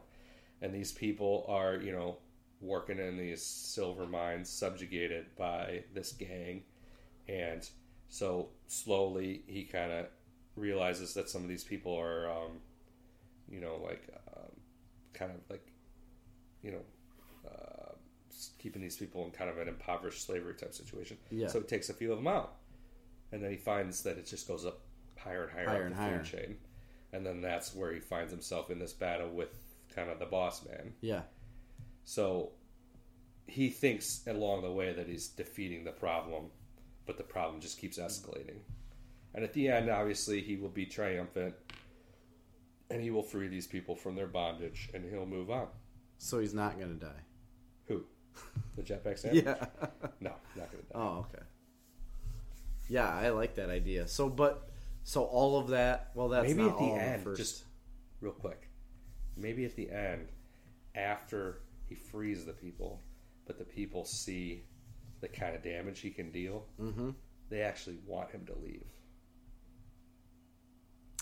Yeah, because they're like, kind of afraid of him. yeah, they're more frightened of him than they are thankful for him. Yeah. Or we can not do that, and he could be like, leave the town in the capable hands of like a real good, you know, Yeah, citizen. I Or you know, maybe it, he doesn't. I don't want to. I don't want to like overreach for something. Maybe he doesn't I- leave the town. Maybe this is the town where he stays, and we tell our story from. Yeah, And this guy that he's fighting isn't the top of the food chain, and it's a vast conspiracy that goes deeper. I don't necessarily want to do that though, because I want. I like the idea of issue two, him wandering into the next thing, The and next it's a yeah. cloud city in some fucking yeah. thing. You know what I mean? That's that's the way I thought we were gonna have it set up, anyways. Like every time. So I like that idea where the- he's the- wandering back, like And the story arc that we're telling maybe is more of the past, what happened in his past, okay, and more about the jetpack and the history of what's going on with him and like his heritage. yeah, These are just ideas, but for sure. I I like that. but I think You didn't write any of that down. No, but it's in my head. I'm glad you had that. We have a paper there. podcast. I know we do. Um, I think for issue one, I think we could plot that out and write it in nothing. What I can't figure out right now For the battle, you want to do the the boss battle, and then first yes, fight someone first. but I can't figure out how to get to. At some point, we gotta tell how he arrived at this town and Yeah. what happened, right? But Yeah. is that more than one issue? How quickly can we do that? You know, that's what I mean. I guess the boss battle part can only be a couple pages. Yeah, I mean that's been done a lot, where where you're fighting someone. So how do you? What's the last panel of that boss battle to where it now triggers us to go back and tell the story? It can be something like where he's been hit or he's like on the ground and kind of like looking up, like what, like how did I get here, or you know what I mean, or like, or like And then you why am I doing why am I doing earlier." this again, or uh, how do I always get into this situation, and then flip the page and boom, it's him. Literally walk like you. What about the visual of this guy? Because the guy that I got him fighting is a gunslinger, yeah, right? But our hero has got a sword. right. We can give him a gun. I just didn't, but he's got a sword. And not, in my new pages, you'll see he definitely has the ability to deflect bullets For sure, but katana. oh yeah, absolutely, he would have to. Yeah, the the thing he'd have up on him there is that he does have a jetpack. The other guy's a gunslinger, but he's on the ground. He's walking around. Yeah, like he doesn't have a jetpack. No, I know, I'm, I know, but I'm just saying, like speed is speed and mobility for Yeah. sure. Yeah, and he can deflect the bullets. And I like this new thing you're bringing in about the interplay between him and the jetpack. I think you should talk to the jetpack. Sure. It might not respond, but No, but it's should- just like I think it should be clear that the method of for him to control the jetpack is in his mind. it is it's all in his mind. They're like literally connected. yeah, I like that. Like Bluetooth though. Bluetooth, Yeah. like uh, what's. Elon Musk's thing? Neuralink. That's a thing? Yeah. Or he's trying to make it a thing? It is a thing he's making. Yeah, He's out there. it's gonna be a, a neural interface between your brain and a computer. But you'd have to have an implant Yeah. In computers. Whoa. Anyway, boss battle. Middle part will be telling the story of him arriving at the town and that story. And it could be something like uh like where he's looking at the sign like he falls down or something and he's like looking at the sign to the city. Ah, what do I And then you know, he's like got a bloodied lip or something or like he's looking at the sign like fell down like right next to the sign that said like the city name like welcome to Yeah, yeah, yeah. happy wherever you know or sunny vale or whatever and you flip the page and it's the same thing of him standing next to the exact same sign coming into the town like, like two it. days earlier you know what i mean Yes. Yeah. that's that can be just the transition and then you can tell like two pages well no if it's a 20 page comic book because i mean most comic books are 20 pages right 24, I think. we could do i mean you can do whatever 24 is long a lot of them are like 20 now really? Um, a lot of like Less a lot of the Batmans are twenty. The uh, Flash is like twenty. Um, I just Let's- those are the let's- ones I've read recently. Once we break down Paper Girls was like 20, 21. of the actual issue, I think that'll be clear how many pages it is. yeah, But the less is better. I think so too. I Because really do. I don't publishing think costs, I mean, to be clear, you know, to be frank. four, yeah four extra pages. If we can that's tell our story in 20 pages versus 24, then you want you want to tell it in 20. If you can tell your story in 16 pages instead of 24, tell in 16. tell in sixteen, yeah, absolutely. Let's not stretch it to make story exist that doesn't need to exist. Yeah. But there's going to be a lot. There's going to have to be a lot in that mid part of him arriving in the town because he's got to have defeat some mini bosses, essentially, some lieutenants, or at least a lieutenant. He's got to Yeah. defeat some henchmen to get the boss out there, basically, for the first part. And he's got to make a connection with the town folk to make him give a shit, to care. True. He's got to realize that they're being subjugated. He's got to. These people have to be in terror. Mm-hmm. You know, and maybe that's just him sitting in a saloon, and then you know these people are coming in. These the bosses or the. Uh, Could it be something where he like uh he doesn't like even know anything yet about what's going on with the mining? No, he don't know and shit. he's like, no, I know, but I'm saying like he sits down and like plays cards, and he like beats them at at cards, like this high stake game of cards or something, and he like beats all of them, takes a bunch of their money, and they want him to, they like won't let him leave. Then you know what I mean? yeah, like where he gets up, they won't let him leave, and he's like, "Dude, I I won, like I already won, like leave me alone, like I'm out of here." Doesn't have his jetpack with him, but then it like busts in through the door. You know what I mean to get him out of there, yeah, like gets him out of there, and then they're like, "We're get, we're after that fucking dude." yeah. Could be. Yeah, But this is before he even knows anything about the mine, and then he starts dabbling in with guys from the mine, and it Well, just thought- makes it that much worse. What about like uh, before that? Because I like that whole scene because that has a lot of dramatic tension to it. yeah, and you know maybe he's sitting in here in the saloon and these lieutenants come in to the bar to drink or whatever. And he's just uh they're just treating the prostitutes or the townsfolk like shit. Terrible. Yeah, you know maybe they even kill somebody but he doesn't do nothing. He's just like this ain't my business. Uh huh, this i'm just here to fucking check out. Yeah, and you know he obviously has to make some sort of a connection with somebody probably a Yes. prostitute. And maybe they beat her or whatever. And maybe he stops it and that could be an impetus to something or maybe he just lets it go If he's if he's that good of a person, I don't think he would let it go. He's not the best person though. True. Like the what you know, like the card game thing say scenario, like maybe that's his chance to be like they, they start causing a ruckus with him and he lets that go. Yeah. You know, he walks away from that. And then they come in to the saloon. He's treating the girl like shit. He goes to stop them or do something like that, and they're like, "You're a pussy, basically." Like, Right. Like, what the fuck are you gonna do? Yeah. You walk away from a card game after somebody cheats you, you know, like a piece of shit, Yeah. and he just fucking Loses it. son of a bitch. Right. Murders like all. of them. And then they all freak out because they're like, "Well, there's just more of them that are gonna come now." And then so maybe he like kind of gets the people together to kind of mount a little bit of a defensive. And then they the people come like the main boss. These are just like underlings. Yeah. Then the lieutenant comes, like the lieutenant comes, and they just kick the shit out of him. He's like, "I've saved you," and the people are all like yeah. happy about it. Whatever, they're like, "Great." And then like that's what shit. Then it's the sour. main boss. Come.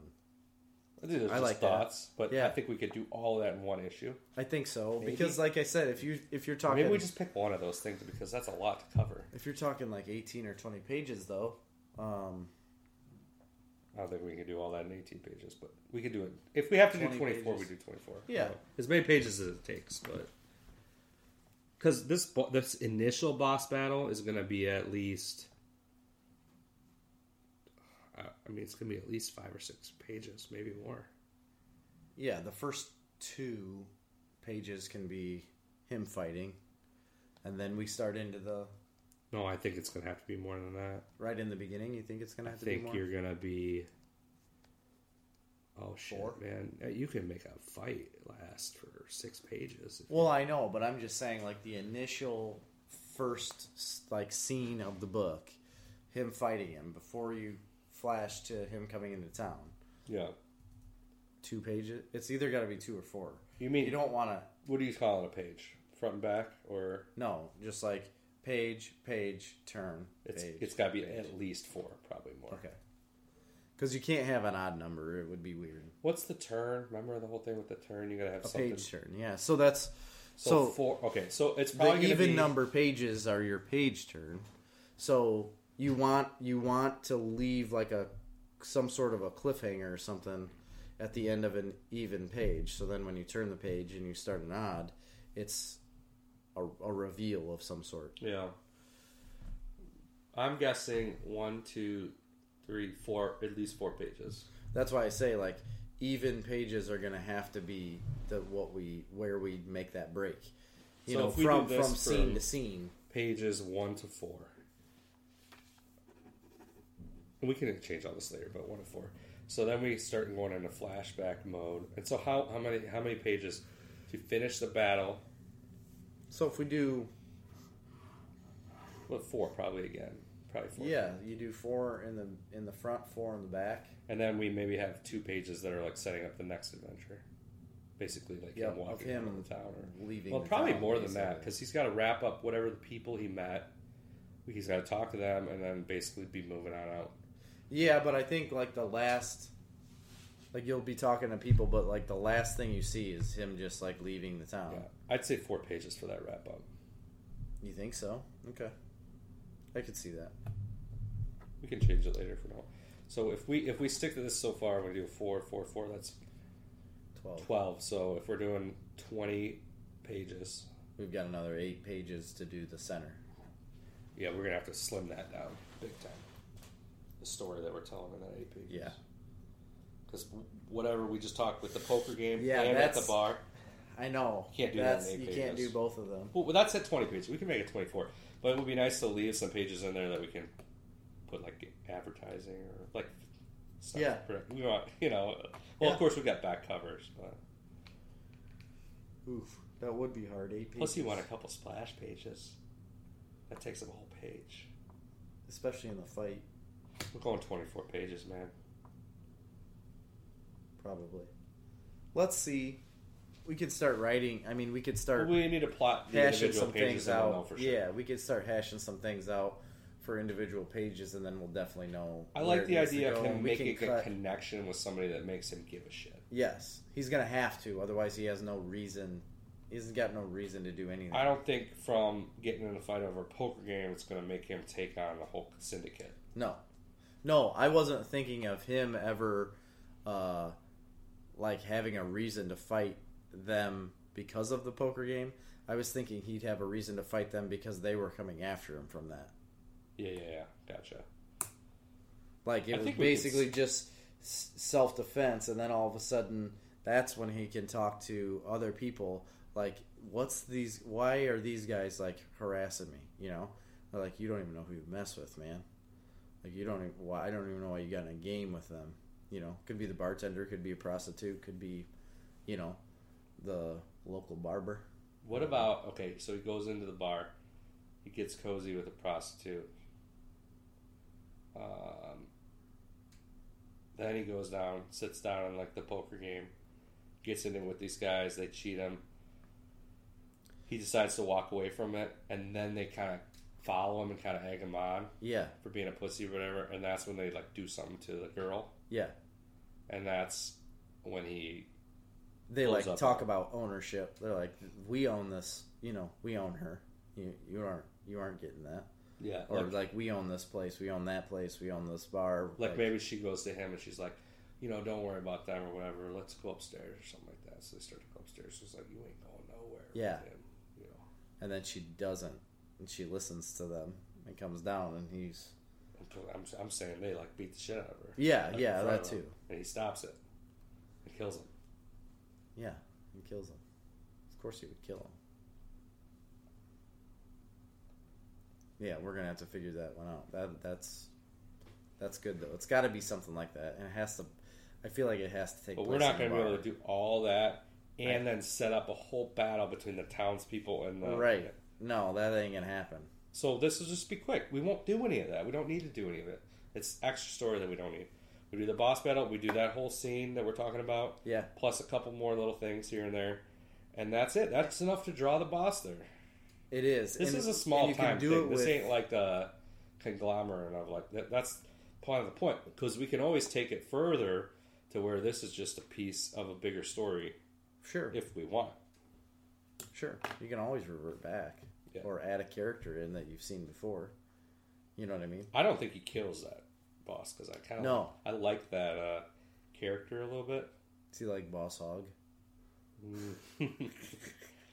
You know what I just thought of? The jetpack is there every. It's the little arrow you know, of Yondu's from Guardians of the Galaxy. Oh yeah, Kind well, not kind of, but, but he, I get it. But I don't want to like rip that off. But Yeah, no, does, it has more personality than that. That arrow though is just controlled by him. That's not the same thing. but does he like whistle for it like a horse? Well, we can't we can't do that because that is so derivative of that. But I guess I mean, like the whole Yondu thing's kind of derivative of whistling. right, but I mean, like, you know, like when you were, like in Red Dead Redemption, you can whistle for your horse. no, I like comes, that a lot Comes running. for sure. That's a good idea. Yeah. I mean, that's just good story. It is. It is really just because you're like, what? Like, how did he do that? Yeah. Like, it would come out of nowhere, and then you're gonna expect it in certain situations where it just like doesn't work. Maybe I don't know. Maybe he whistles when the guys are after they beat the girl or whatever. He whistles and the jetpack comes blasting through the window and just like Decapitates a decapitates guy. one of the Yeah, guys. absolutely. Comes directly through the window, takes the guy's head off. Or maybe he doesn't kill the guy. Let's just say he's not that bloodthirsty. Maybe it like cuts his arm off or something, or his hand off, like to teach him a lesson. But he doesn't necessarily kill the guy because he is a hero still. He can't just be decapitating people. With when, I- jetpacks. when he first walks into a, a town, like, well, gonna have to take your head off, bud. So the guy That's like funny. slaps the girl around, and he's just like takes the guy's hand off. I like that better than killing the guy necessarily. Yeah,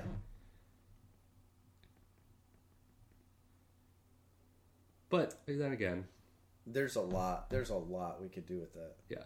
with the jetpack, since it's got like a brain now. All right, I'm taking a quick break.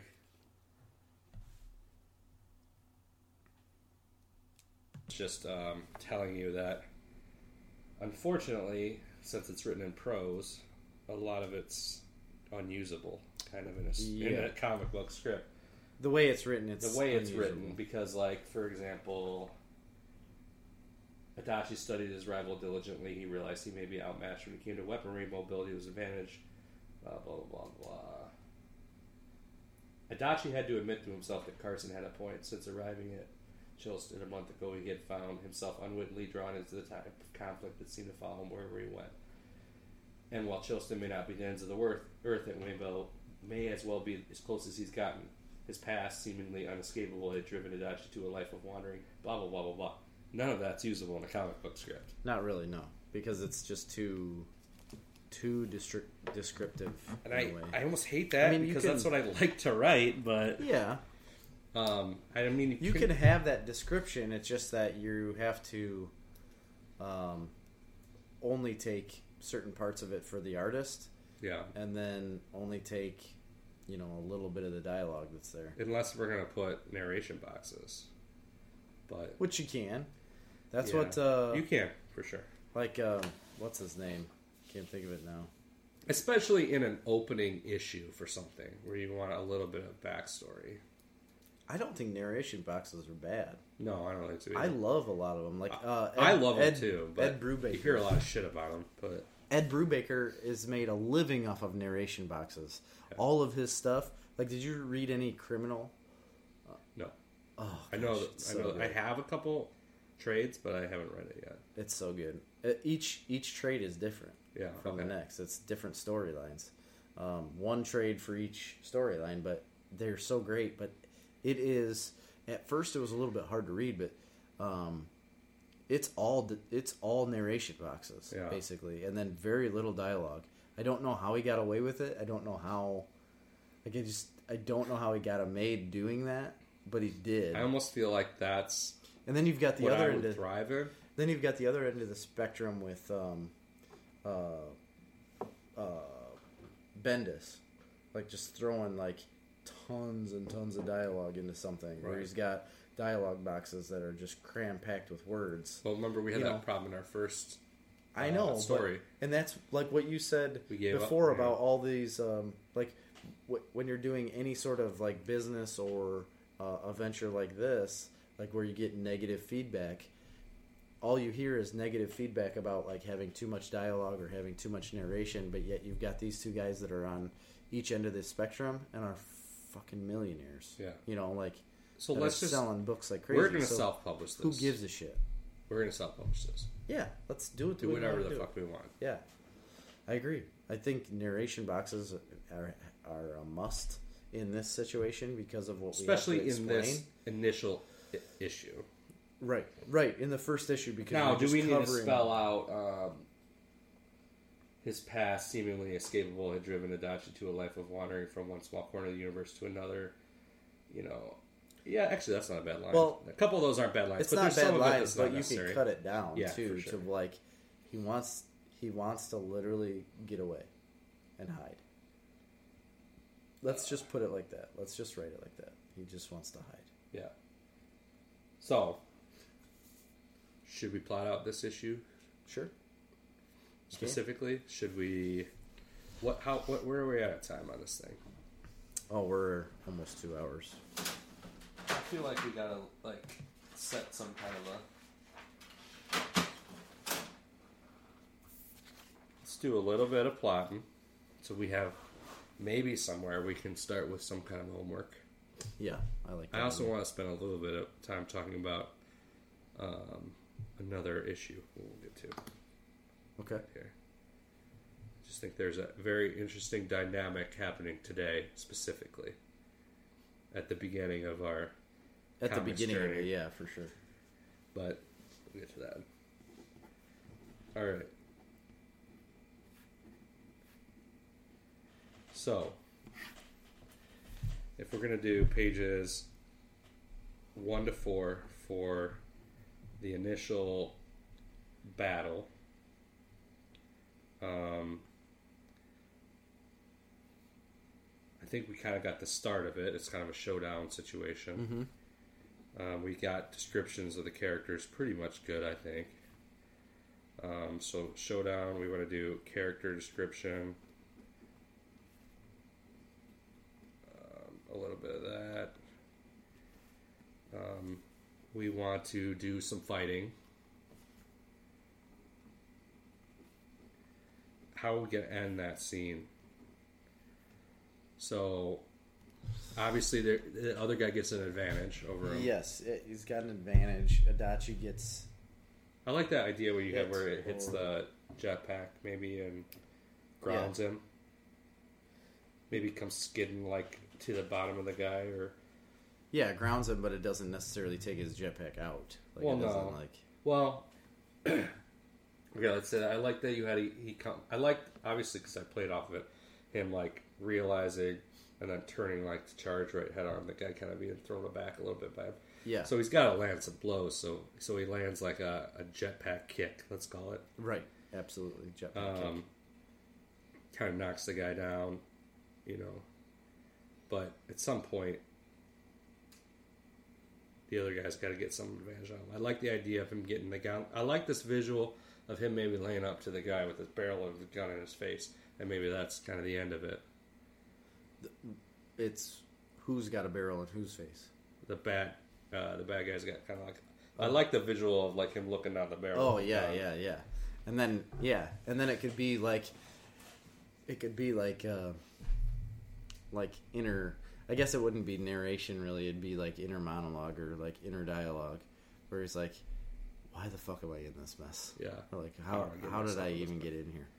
So, so that's going to end with uh, Vance advantage and him questioning.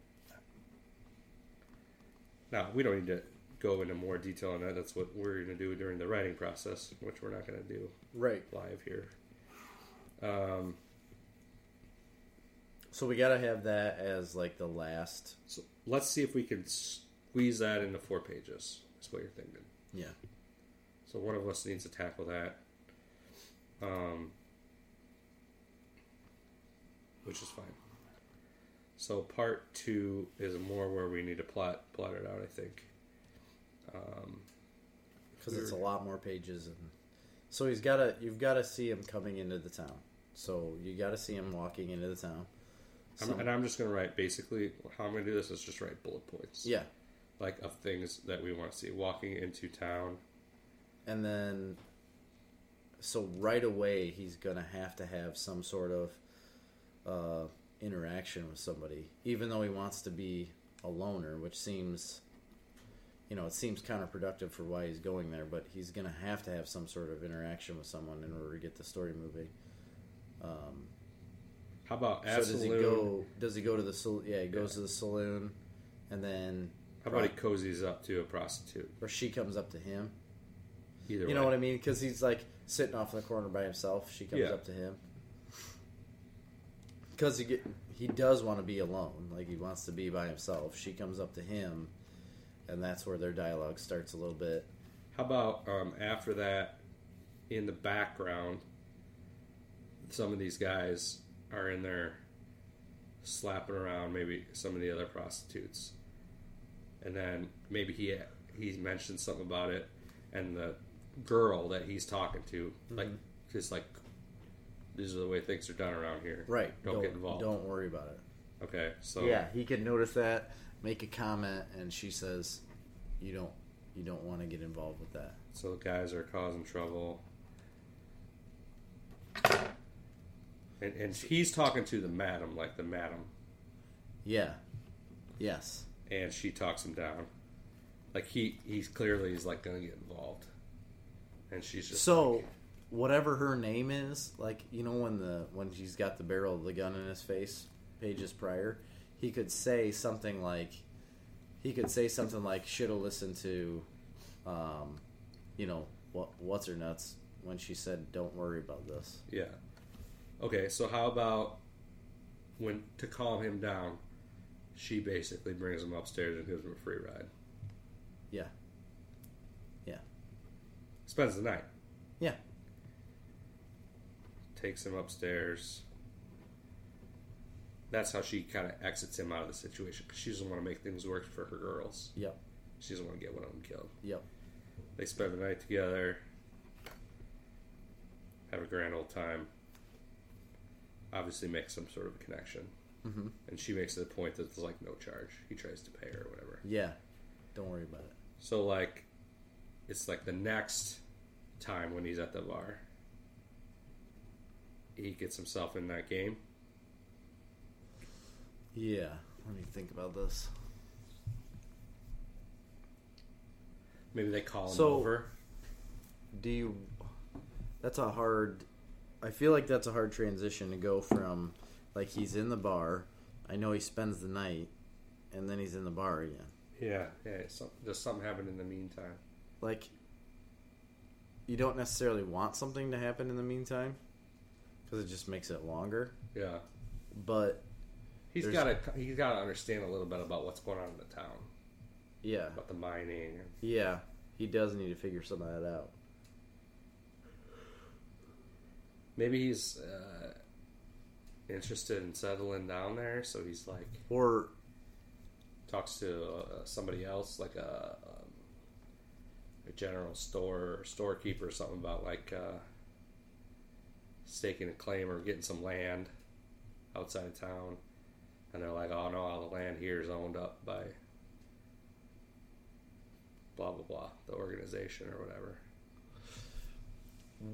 what if when he's talking to the madam, like right off the bat, when she, he sees like them getting, you know, the women getting beat up, she's calming him down, and he says something like, uh, he, he says something like about I was gonna stick around here, but not if, like, I don't want to be around things like that, and she says. Only thing to do here, anyways, is work in the mine or be a prost, you know, work in the mine or be a prostitute. Like we don't have anything for you.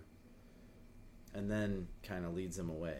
And then the next day, so like the next day when he gets in the poker game, he says something about about working in the mind of those people. Um, She's got to make it seem like though that they're like in in slavery, basically. yes, yes. And then he'll say something about like, you know, Well, we can do. I mean, that scene here of them in the upstairs in bed can be several pages. I mean, of dialogue there. Yeah. exposition. I think that's where that's where it needs to be That's where the exposition comes from. Yes. That's where he's going to figure out about the town. He doesn't have to go anywhere else. Doesn't have to meet anybody else really. Like he can find out about the town Well, there. we could not. and then use that. He can use that what he's learned in his next altercation with those people to like escalate it basically. Yeah, You know what I mean? Like he'll say or he something could about be like, something could happen that night when he's up in bed that gets him called down. yeah, that yes. I think that would work better because I don't want to have Or it could be him leaving the town the next day and just like saying goodbye to the girl, and then something could go down. yeah. Or she could get killed. Maybe.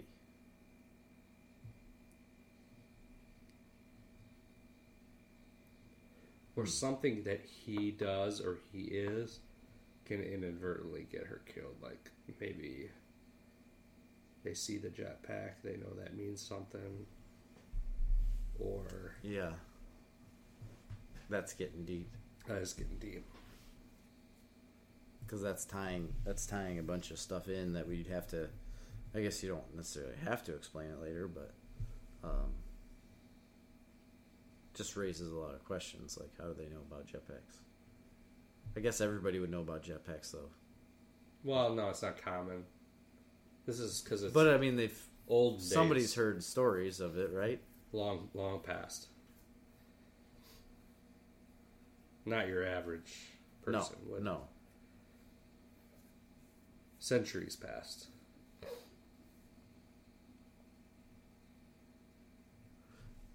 Yeah. So he figures some he figures stuff out from her. And then Maybe he takes it upon himself the next day to go out to one of the mines. and kill a bunch of the guys. Like thinking he's doing doing them a favor.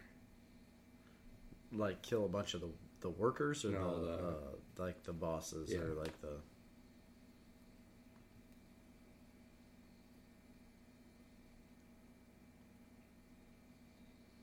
Yeah, let's.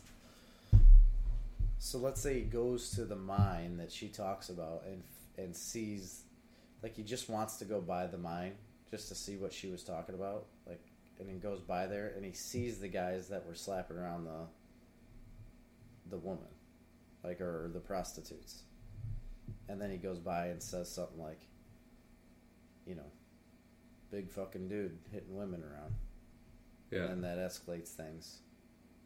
And he and he does. He like kills him immediately. I don't know. Should he kill him right away? Or should he just maybe they should just get in a fight? Maybe they should just get in a fight and then that night they come they bring in a bunch of other people into the bar to like basically lynch him. He doesn't use his jetpack for the first fight. no. Like he just fights him at the mine and just kind of roughs him up a little bit, like he, like they did to the women. Yeah. And he like, that's what he says. Like, how do you like being treated like a like that? You know, like a woman. He like, tries to like run him out of town. Like, get Yeah. the fuck out of here. Yeah. Like and I'm, then I'm here now. and they Get do the fuck outta here. leave, and then but then that night uh, they bring their big posse of people in, like we're gonna fucking hang him high, you know. I like that. And then So we're not doing the poker thing then. no, No. So I think this. I so think he's, this makes he talks sense. with this girl upstairs. She gives him the whole sad story. But but then he like, so they bring in a bunch of these guys, like let's say like ten or fifteen guys. Like it's he's completely outmatched. But this is where you see like, you know, like when he whistles for his steed, and all of a sudden he comes in and like blasts through the chest of this guy, and he's just he just murders them. We don't really have to show hundred percent of that though. Like you could just get. Like Oh, a- yeah. a, a, bit of it, and then then when he comes See out, you could have a splash page of that. Yes, of all these all, of all these bodies dead, and like the women like terrified up behind the bar, and Yeah, the yeah. bartender like, I like, that. like what the fuck just happened? Yeah.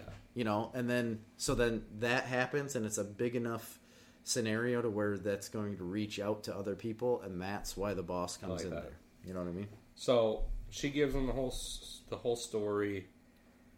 It's just one guy at the bar roughing up a girl. Yeah. Just Okay. one, one guy, and he's not even like a necessarily a bot. He's just one fucking dude. No, it's just one. Yeah, one dude that works for. Him. And so she gives him the whole story about whatever, how he's, you know, the head guy of this. Well, I guess he is the head guy. So he's the head guy of this, whatever, the guy that runs all that. Of that that certain camp. Yeah, running the mines or whatever. And they kind of live under terror under him. And so he goes out, makes it a point the next day. It's like, flash forward the next day, he's out the mine. And he just He, slaps he's him around. scouting the guy a little bit, and he just kind of goes up there and just beats the, the piss out of him. He's Yeah. like, if you ever come back here again, blah blah blah blah, you know. And you know this guy's not a special fighter or anything. He's Yeah. just he's just a douchebag. And then we'll cut forward to later in the night, him sitting at the bar talking with that girl again, and then they just show up with a posse of people. So we got to make sure. So like when he slaps the guy around, beats him up a little bit, and then last panel of the page is like, "Get the fuck out of here!" You know, I run this joint now. You know, and you see, you, like either you see that guy leave or you see. Uh, oh yeah, that guy's running away. him. Yeah, him running away while he's saying that. Turn the page, it'd be him in the bar. Yeah. Yeah. And okay, let's take this one step further. Mama guy shows up, fuck with them. There's some talk back and forth. They draw a gun. Whatever. He basically says, "Go ahead," you know, Yeah, do your worst. And then they fucking shoot. And then the next panel is that that girl that he hooked up with, bullet hole in the head, yes.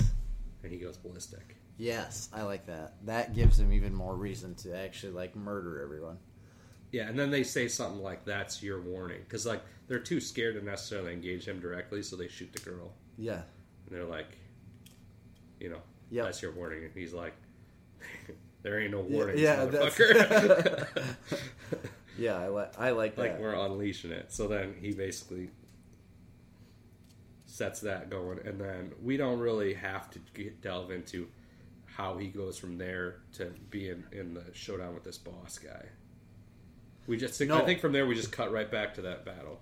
Yeah, I agree because then in that battle he can say like There'll be some dialogue. yeah, he could say like uh you know murder like killing 15 of my men doesn't sit right with me or you know like I don't know, something generic where it's basically giving you the idea of like I heard about you killing these people, that's why I'm here to take care of this now. Yeah. Like cuz this is still my town. And basically, he's saying back, you know, like you're subjugating these people, and you killed that broad. That's Yeah. all it takes. And then he has to have like I just keep thinking of the meme of uh, Obi Wan Kenobi where he says, "I have the high ground," like in what was it? Uh, it's Revenge of the Sith. Yeah, Revenge of the Sith. I don't know why I keep thinking of that. So then, four page, finish up that fight, have a little bit of that banter. He gets the advantage on the guy. Does he kill him or not? Or does the guy just like somehow weasel his way out of it before he gets killed? Yeah, somehow he's gonna get out of it. He doesn't get killed. He doesn't get killed. I don't know how though. Well, we gotta figure that out. But he gets like the ever living shit kicked out of him. Pretty good. Maybe loses a hand. That would be a big thing because he's like big into having like dual pistols and he actually loses a hand. That could be yeah, interesting. I like that. That's him. He's got a katana, man. Right. Just he gets the guy's pinned down on the ground with his foot in his chest or something, and the guy's like spread like that, and he just like, shoot. Yeah. Takes an arm off or most of an arm off. yeah. That could be a big thing. So does he let him go then? Because I find that hard to believe. Well, no, I don't think he would let him go. I think something else has to happen then. Or Oh, what about he? Or- Then he reaches up with the other hand with the gun, shoots the jetpack, which yeah, spirals him back, and, And then when he turns around, the guy's gone. gone. Yeah. That's what I was going to say. Something has to happen to either distract him or he gets hit by something, you know, and then the guy di- is just gone. That I like that idea where he, he actually does get a shot on him. So, how do we end it after that? So that's say four pages, and then is there anything to go back to? We, we, we shot the Chick's girl. dead, yeah. Maybe we don't shoot that girl. Maybe we shoot a different girl. The same one that they were slapping around. Just yeah, or whoever's nearby. Yeah. I mean, we got to figure out right now is are we coming back to this story at all, or are we issue two completely? It's done, and he's walking out of that town. Well, I mean, it's not necessarily done because you know that boss is still out there. You Right. know he's still alive. But if that So- girl's alive, there's reason for him to come, be back, or not necessarily. Not wrap it up. necessarily. He could just be like, you know, I thought this was a, I thought this was a place I could come. Or wait, wait, wait. How about he goes something like, "Hey, man, I'm here now. I'm I'm here to protect you." And they're all like, "We, we don't we don't want you here." Yeah. And yes. yeah, I like That's that. the way it needs to go. Like And he's just back. we appreciate, like we appreciate what you did, but we've had enough of this. Like Yeah. you gotta, you're gonna have to go. like it was almost better before you came here. And Yeah. Right. More trouble followed you. Yeah, I like that though. Like, but they like they're like we appreciate this and like I think we'll be able to like hold our own now. Yeah. But like Because they do get, they do get here- some sort of power back. if you're here, it just makes us a target. yeah. And she's got to Yeah, say that's it to what it is. She's got to say it to him. Yep. She says she says you're making us a target. Yeah. If you stay here, you make us a target. And then he gets like super discouraged and just leaves. He bought, grabs a bottle of whiskey on his way out, Yeah. and the next shot's just him in the sunset. Like, But, like, I not don't in need the old I don't need anybody anyway. They ride off in the sunset like like a hero. No. I mean, he, he just he got more shit on his back now. Yeah. should it be just like where you see like this, like this cloud, like a streak coming out of this out of the town? You know, like a kind of an overall shot. Oh, of yeah, the like town with shot? him, where you just see like a guy shooting out of there Like it. instead of him walking. Like he's like, "Fuck you, I'm out." Yeah.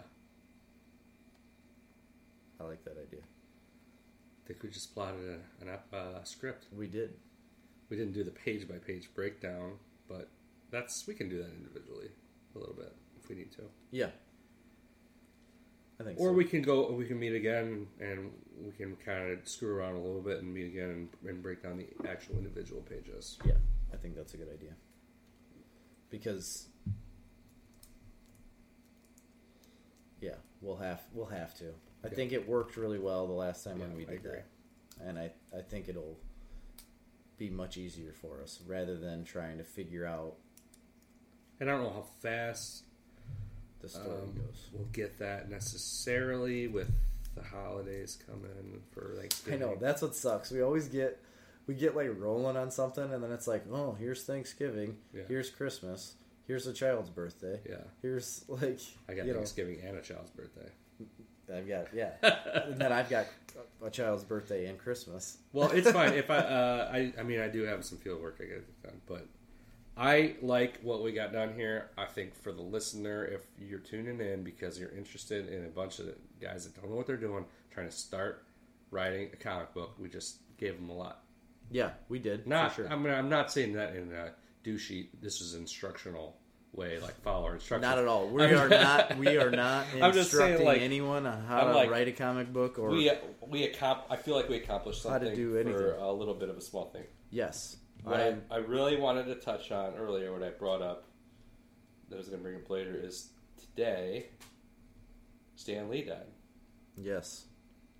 Stan Lee died today. That's a big deal for the comic book world, especially. Um, well, it's just in general, although the entire comic book world.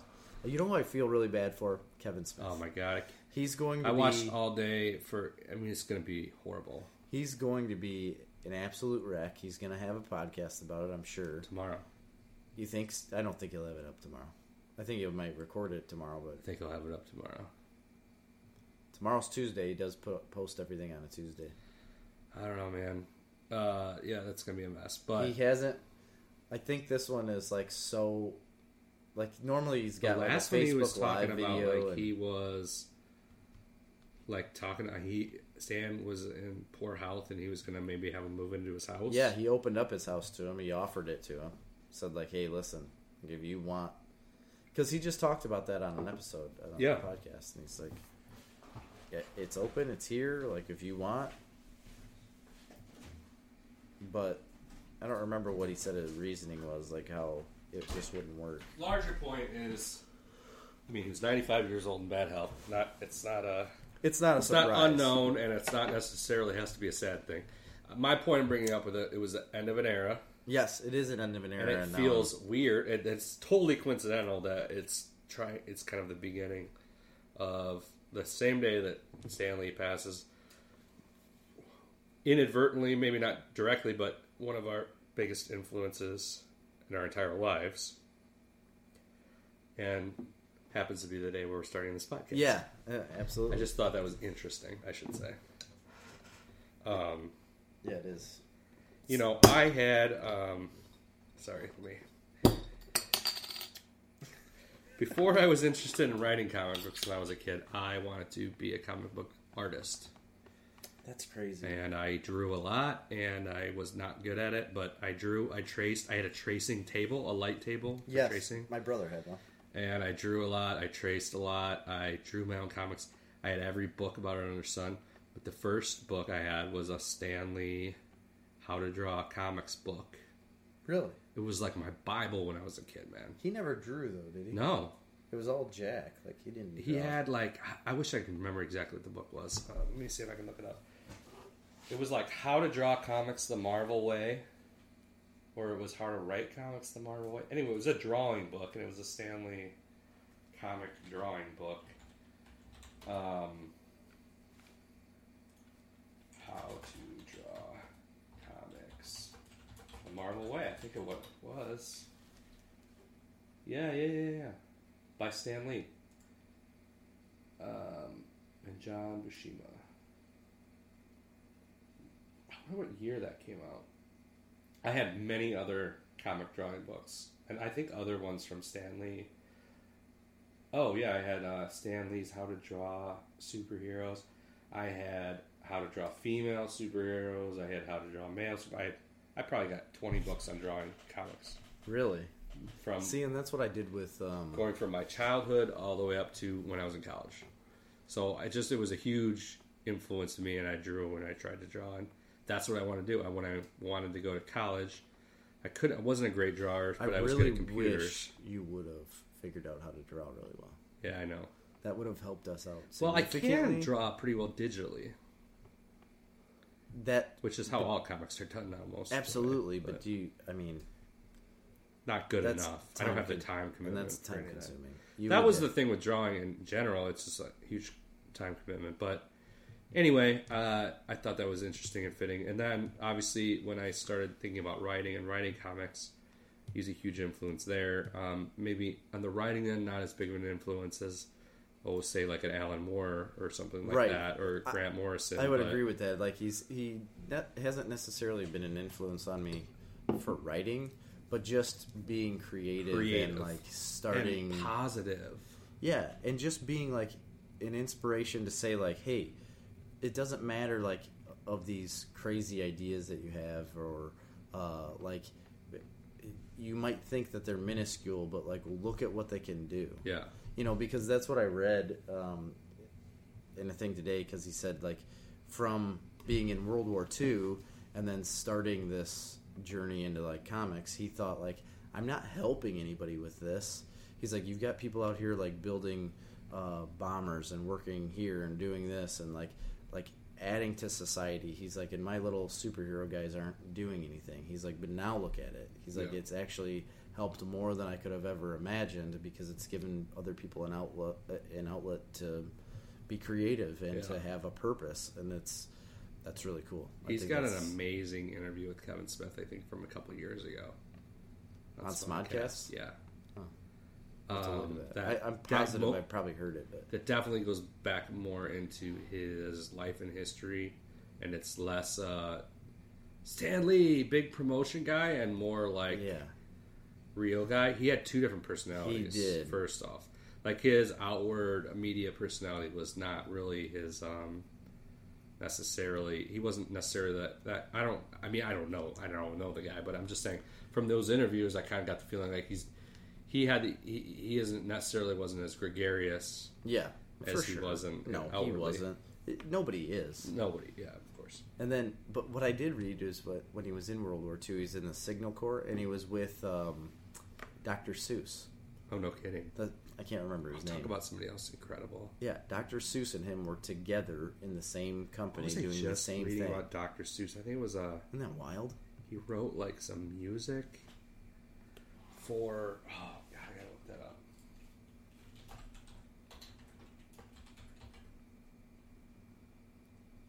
Dr. Seuss wrote music. It was music or something. Something. Um, oh god, he did something really cool that wasn't kids related. and I can't remember what it was. Anyway, I'll, I'll have to remember it later. But um, I'm sure that's not interesting to people. But there was a really good. Recently, I just heard a bunch of stuff about Dr. Seuss. Like he, that like he he helped write. S- that was Shel Silverstein. It's Shel Silverstein. He wrote for Doctor Hook and the Medicine Show. He wrote music for all sorts of stuff. Okay. Well, there was some stuff with Dr. Seuss too, and I can't And- remember what it was. Because I love Shel Silverstein. I've got like a lot of his books. I have all of all them. of his books. All of them. Yeah. And- growing up as a child, too, Shel Silverstein was huge in my house. Um, my sister was a huge fan. We had every book. So amazing. Yeah, Like the creativity that that man has. It, it's like a he's like a Dr. Seuss, but then he did a lot of adult stuff. Like there's a bunch of Dr. Hook songs that Yeah. are my like, favorite, super inappropriate. maybe one of my favorite things ever, is a Dr. Seuss poem in one of the books. And I don't know if you remember or not, but it, um, I don't know why I just loved it so much. It was, I think, it was called "Oh What a Day," Okay. was uh, oh what a day oh what a day my baby brother ran away Yes. and now my tuba will not play Yeah. oh what a day what a day and Yeah. Kid He's was in in, the tuba. tuba. I don't know why but I just love that That's a. Are you sure that's not? That's a Shel Silverstein one. oh yeah isn't for it? sure Oh, you said Dr. Seuss. oh no no no, no. Yeah, Chelsea- that's I think it was like maybe where the sidewalk ends yeah, that's what. It, that's like the best one that he's. Oh well, anyway, I just love that. That always influenced me. I don't know why. I Yeah. just the comedy of it. Right. You and what I most mean? of them are pretty funny like Yeah, that. and not just like funny haha. It's just like that's like basic. That is what Yeah. comedy is. You know, the misdirection of it. What I think is That so, you're in, you're aware of something that the protagonist is isn't aware of. Yeah.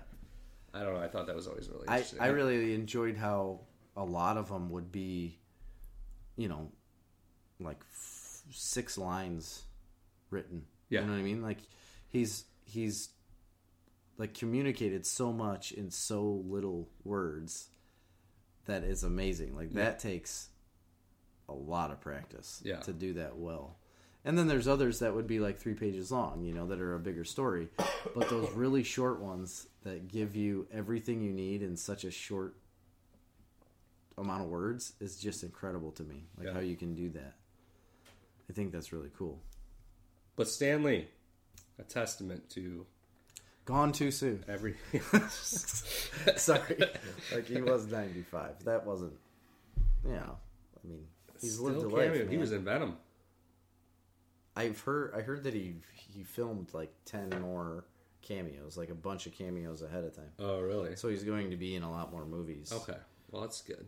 Yeah, like I think it's like ten. Like he's filmed up to What do you think? cameos. Um, if you think when you think of Stan Lee, and and realizing that we're both very into comics, but maybe aren't necessarily deep dive on comics history people for the Yeah. most part. But really aren't what do you most uh, associate with Stan Lee? Spider Man. Yeah, me too. And I don't necessarily know why. Um, I mean, he created him. Well, yeah, yeah, yeah, I know, but yeah, there was a lot of props to a lot of other people on that. True. Um,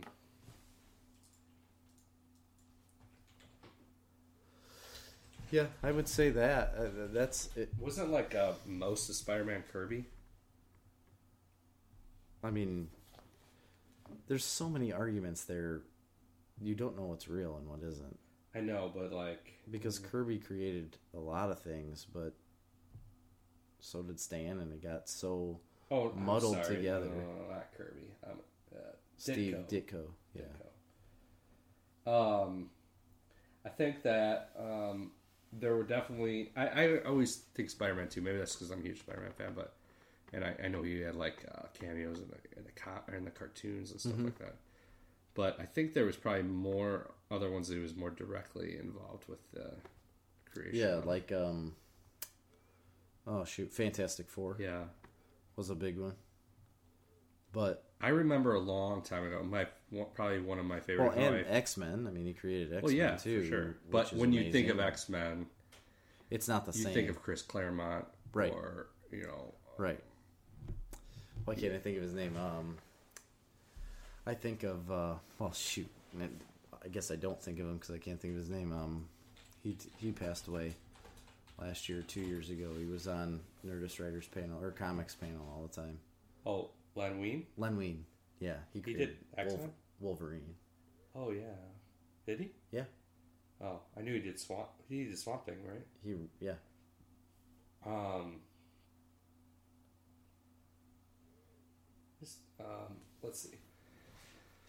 trying to see here. Um, uh, anyway, I, I think a lot of one of my favorite, if not my favorite, uh, Marvel hero of all time, which is Daredevil. He's so great. Going You- way back, Yeah, you really brought me into Daredevil because I never really. but I never remember, really and I don't know why. I don't even know. man, I, love mean. I'm assuming Stan Lee created. I'm assuming he's created them. I have no idea though. Maybe he didn't. But I don't My know. point is, I, I remember um, an interview I heard with him probably in the 90s talking about Daredevil and the creation of Daredevil. that was just really, really good. Uh, I love Daredevil. I think that probably started in the Spider Man cartoon series in the 90s. Because Daredevil would be in cameos. of that cartoon. Of that would? cartoon, yeah, yeah. Really? And I just fell in love with that character. And then uh, Yes. the Kevin Smith run, Stan Lee and Bill Everett. and the Bendis run, and then um, you know, I, I'm gonna be one of those people. I actually loved that there was a, a movie. I loved the Ben Affleck movie. Oh, really? Oh yeah, I mean, I remember watching that movie, but that was at the time when I really nobody didn't have liked that movie, but I And- was a huge Daredevil fan, obsessed Daredevil fan at that time. and it I was loved like the the movie. first comic book movie you would have seen, like that was worth anything to you. well, You no, know no, I mean? no, no, Spider Man Well, I know, was but I'm, before that. An X yeah, but if you're so obsessed with Daredevil, it'd be like something like Well, yeah. Um, yeah. I mean, it wasn't Spider Man with Tobey Maguire. That was way better yeah, of a movie, obviously. yeah. So that was definitely a big Except deal. Spider-Man three. Don't even get me Yeah. started. I mean, I, I liked all of them, personally. I Really? don't really give a shit. But um, I was young when I saw most of them. Yeah. So I don't know when Spider Man 3 came out. I think uh, Spider Man 1 came out in 2002, I think. So I was graduating high school. I think three came out when I was deployed because I remember watching one when I was deployed, and um, it it it absolutely did because it was the the one where he changed into that like The black suit Spider Man. Yes. Yeah, it was ridiculous. and he was like walked different and had But I always, yeah, I, I'm going with Stan Lee. I always think of Spider Man. But I think if you asked him, and I don't know, and maybe he would know that, or I'm sure he's said that before. I think if you asked him, he would probably say Fantastic Four. I think so too. I think so too because I think I have heard him say that. I think I've heard him say it in an interview that Another he, one that, he like- cared more about Fantastic Four than anything else. I feel like I never really got too into Fantastic Four. I have, I definitely am not. No. Could really care less. Yeah. I could see the same thing. I, huge Spider Man fan. That was my jam. You were a huge Batman. That was your And jam. X Men, I loved X Men as a kid. Oh, I watched well, the X Men cartoon. the cartoon. X Men cartoon, I loved. Yeah, that was my Um, jam. Yeah, I, I love the X Men too as well. I wasn't as much into um, Batman early on as you. Oh man, Batman the animated series is where it is for me. Yeah. Like I could just watch that, live in that. Although some of my earliest comics from probably the 80s, a lot of times were Batman comics because around here, you just bought them at spinner racks at the Yeah, grocery you store, and it was Batman or Spider Man. That was it. That was basically it. There was no other books. So I have lots of Batman and Spider Man comics from the 80s, but I've never been a huge Superman guy, no. um, but No, me neither. but it's all good. I mean, we like all of that stuff. I'm going to catch so much shit because I said uh, Jack Kirby. I know. Steve Ditko. That's okay. Um, so we're gonna have to wrap up here soon because um, my battery's gonna be dead, and I didn't bring a charger. Where are we at? How many hours? Two hours, seventeen minutes. That's probably 17 minutes longer than we should ever go for an episode. I agree. Is it a, a thing where we, I mean we could split this in half? Nah. No. Two hours is fine. Okay. I don't like one hour podcasts. They're too short. Yeah, I agree. That's Joe Rogan's really good at having two hour podcasts at, at a these are- minimum. Lots of times they're like three, and I like. That's- I really enjoy that. So I like long podcasts. I feel like maybe um, we're not Joe Rogan. We're not. I mean, he's not very tall, and I'm short, so I'm pretty close to him. In any case, I think this was a lot a great start. A lot better than I was intending. So yeah, I also agree, and I think we should do. I think two hours is a is a solid number for. Now, I'm not um, saying that should be the end of our frame. session for writing, Right. but that maybe should be the podcast portion. Yes. And I think that if what we do for the podcast is a little bit of talking about this and that, and then a little bit about what our goals are going to be for the next m- meantime that we're not doing podcasts, Yes. and then like what we accomplished along the way, we give highlights. I don't necessarily think we should be writing on air No, I don't because it's so going to be a lot of dead time. But should we sign off? Do we have Um, some yeah. kind of sign off? We don't as of yet. I mean, we can come. Are up you? One. by the way, we did a I- podcast like two months ago. Are you did. releasing that? I haven't part even. of this? I haven't even listened to it. So because it's like six hours long, and, and a lot needs to be cut out. A lot of sketchy shit happened. right, I never listened to it, and I just assumed I assumed we were just gonna forget about it. I think it. the early portion of it's great stuff Prob- for an introductory episode. yeah, yeah. I- But I think it, like the, the wheels came off the end it, of it. it did. We drank too much Yeah. with that. Which podcast. I would love to introduce a drinking aspect to this podcast to a certain extent. We could. But like, I don't want to get drunk. We got to be careful with that, though. Well, I don't want to get drunk and you know whatever. But like, if we could try like maybe a different whiskey. That would be cool. I like that idea. Throw in a different whiskey You know, every just uh, a nice whiskey on the rocks. It's my favorite. So It's my favorite as well. A bourbon, in fact. yeah.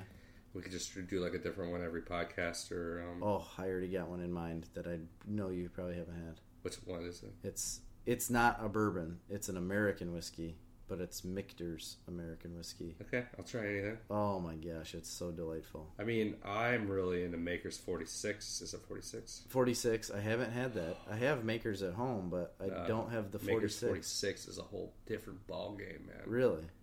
You know, I It's just so good. uh I just it was cheaper than what a regular bottle of No, it's more expensive. Maybe you're looking at different sizes. It was like one dollar cheaper than what the. Maybe I was looking at a different size, but I remember looking at that and I was like, that doesn't seem right. I got a gigantic bottle of Bulleit at my house. You know, I've never been a huge fan. Yeah, I mean, I love it. It's my favorite, but Maker's 46 has overtaken it. Really, And I think Four Roses might be on top of that. I love Four Roses. I do love I Four could go Roses. for a, a small bottle of Four Roses.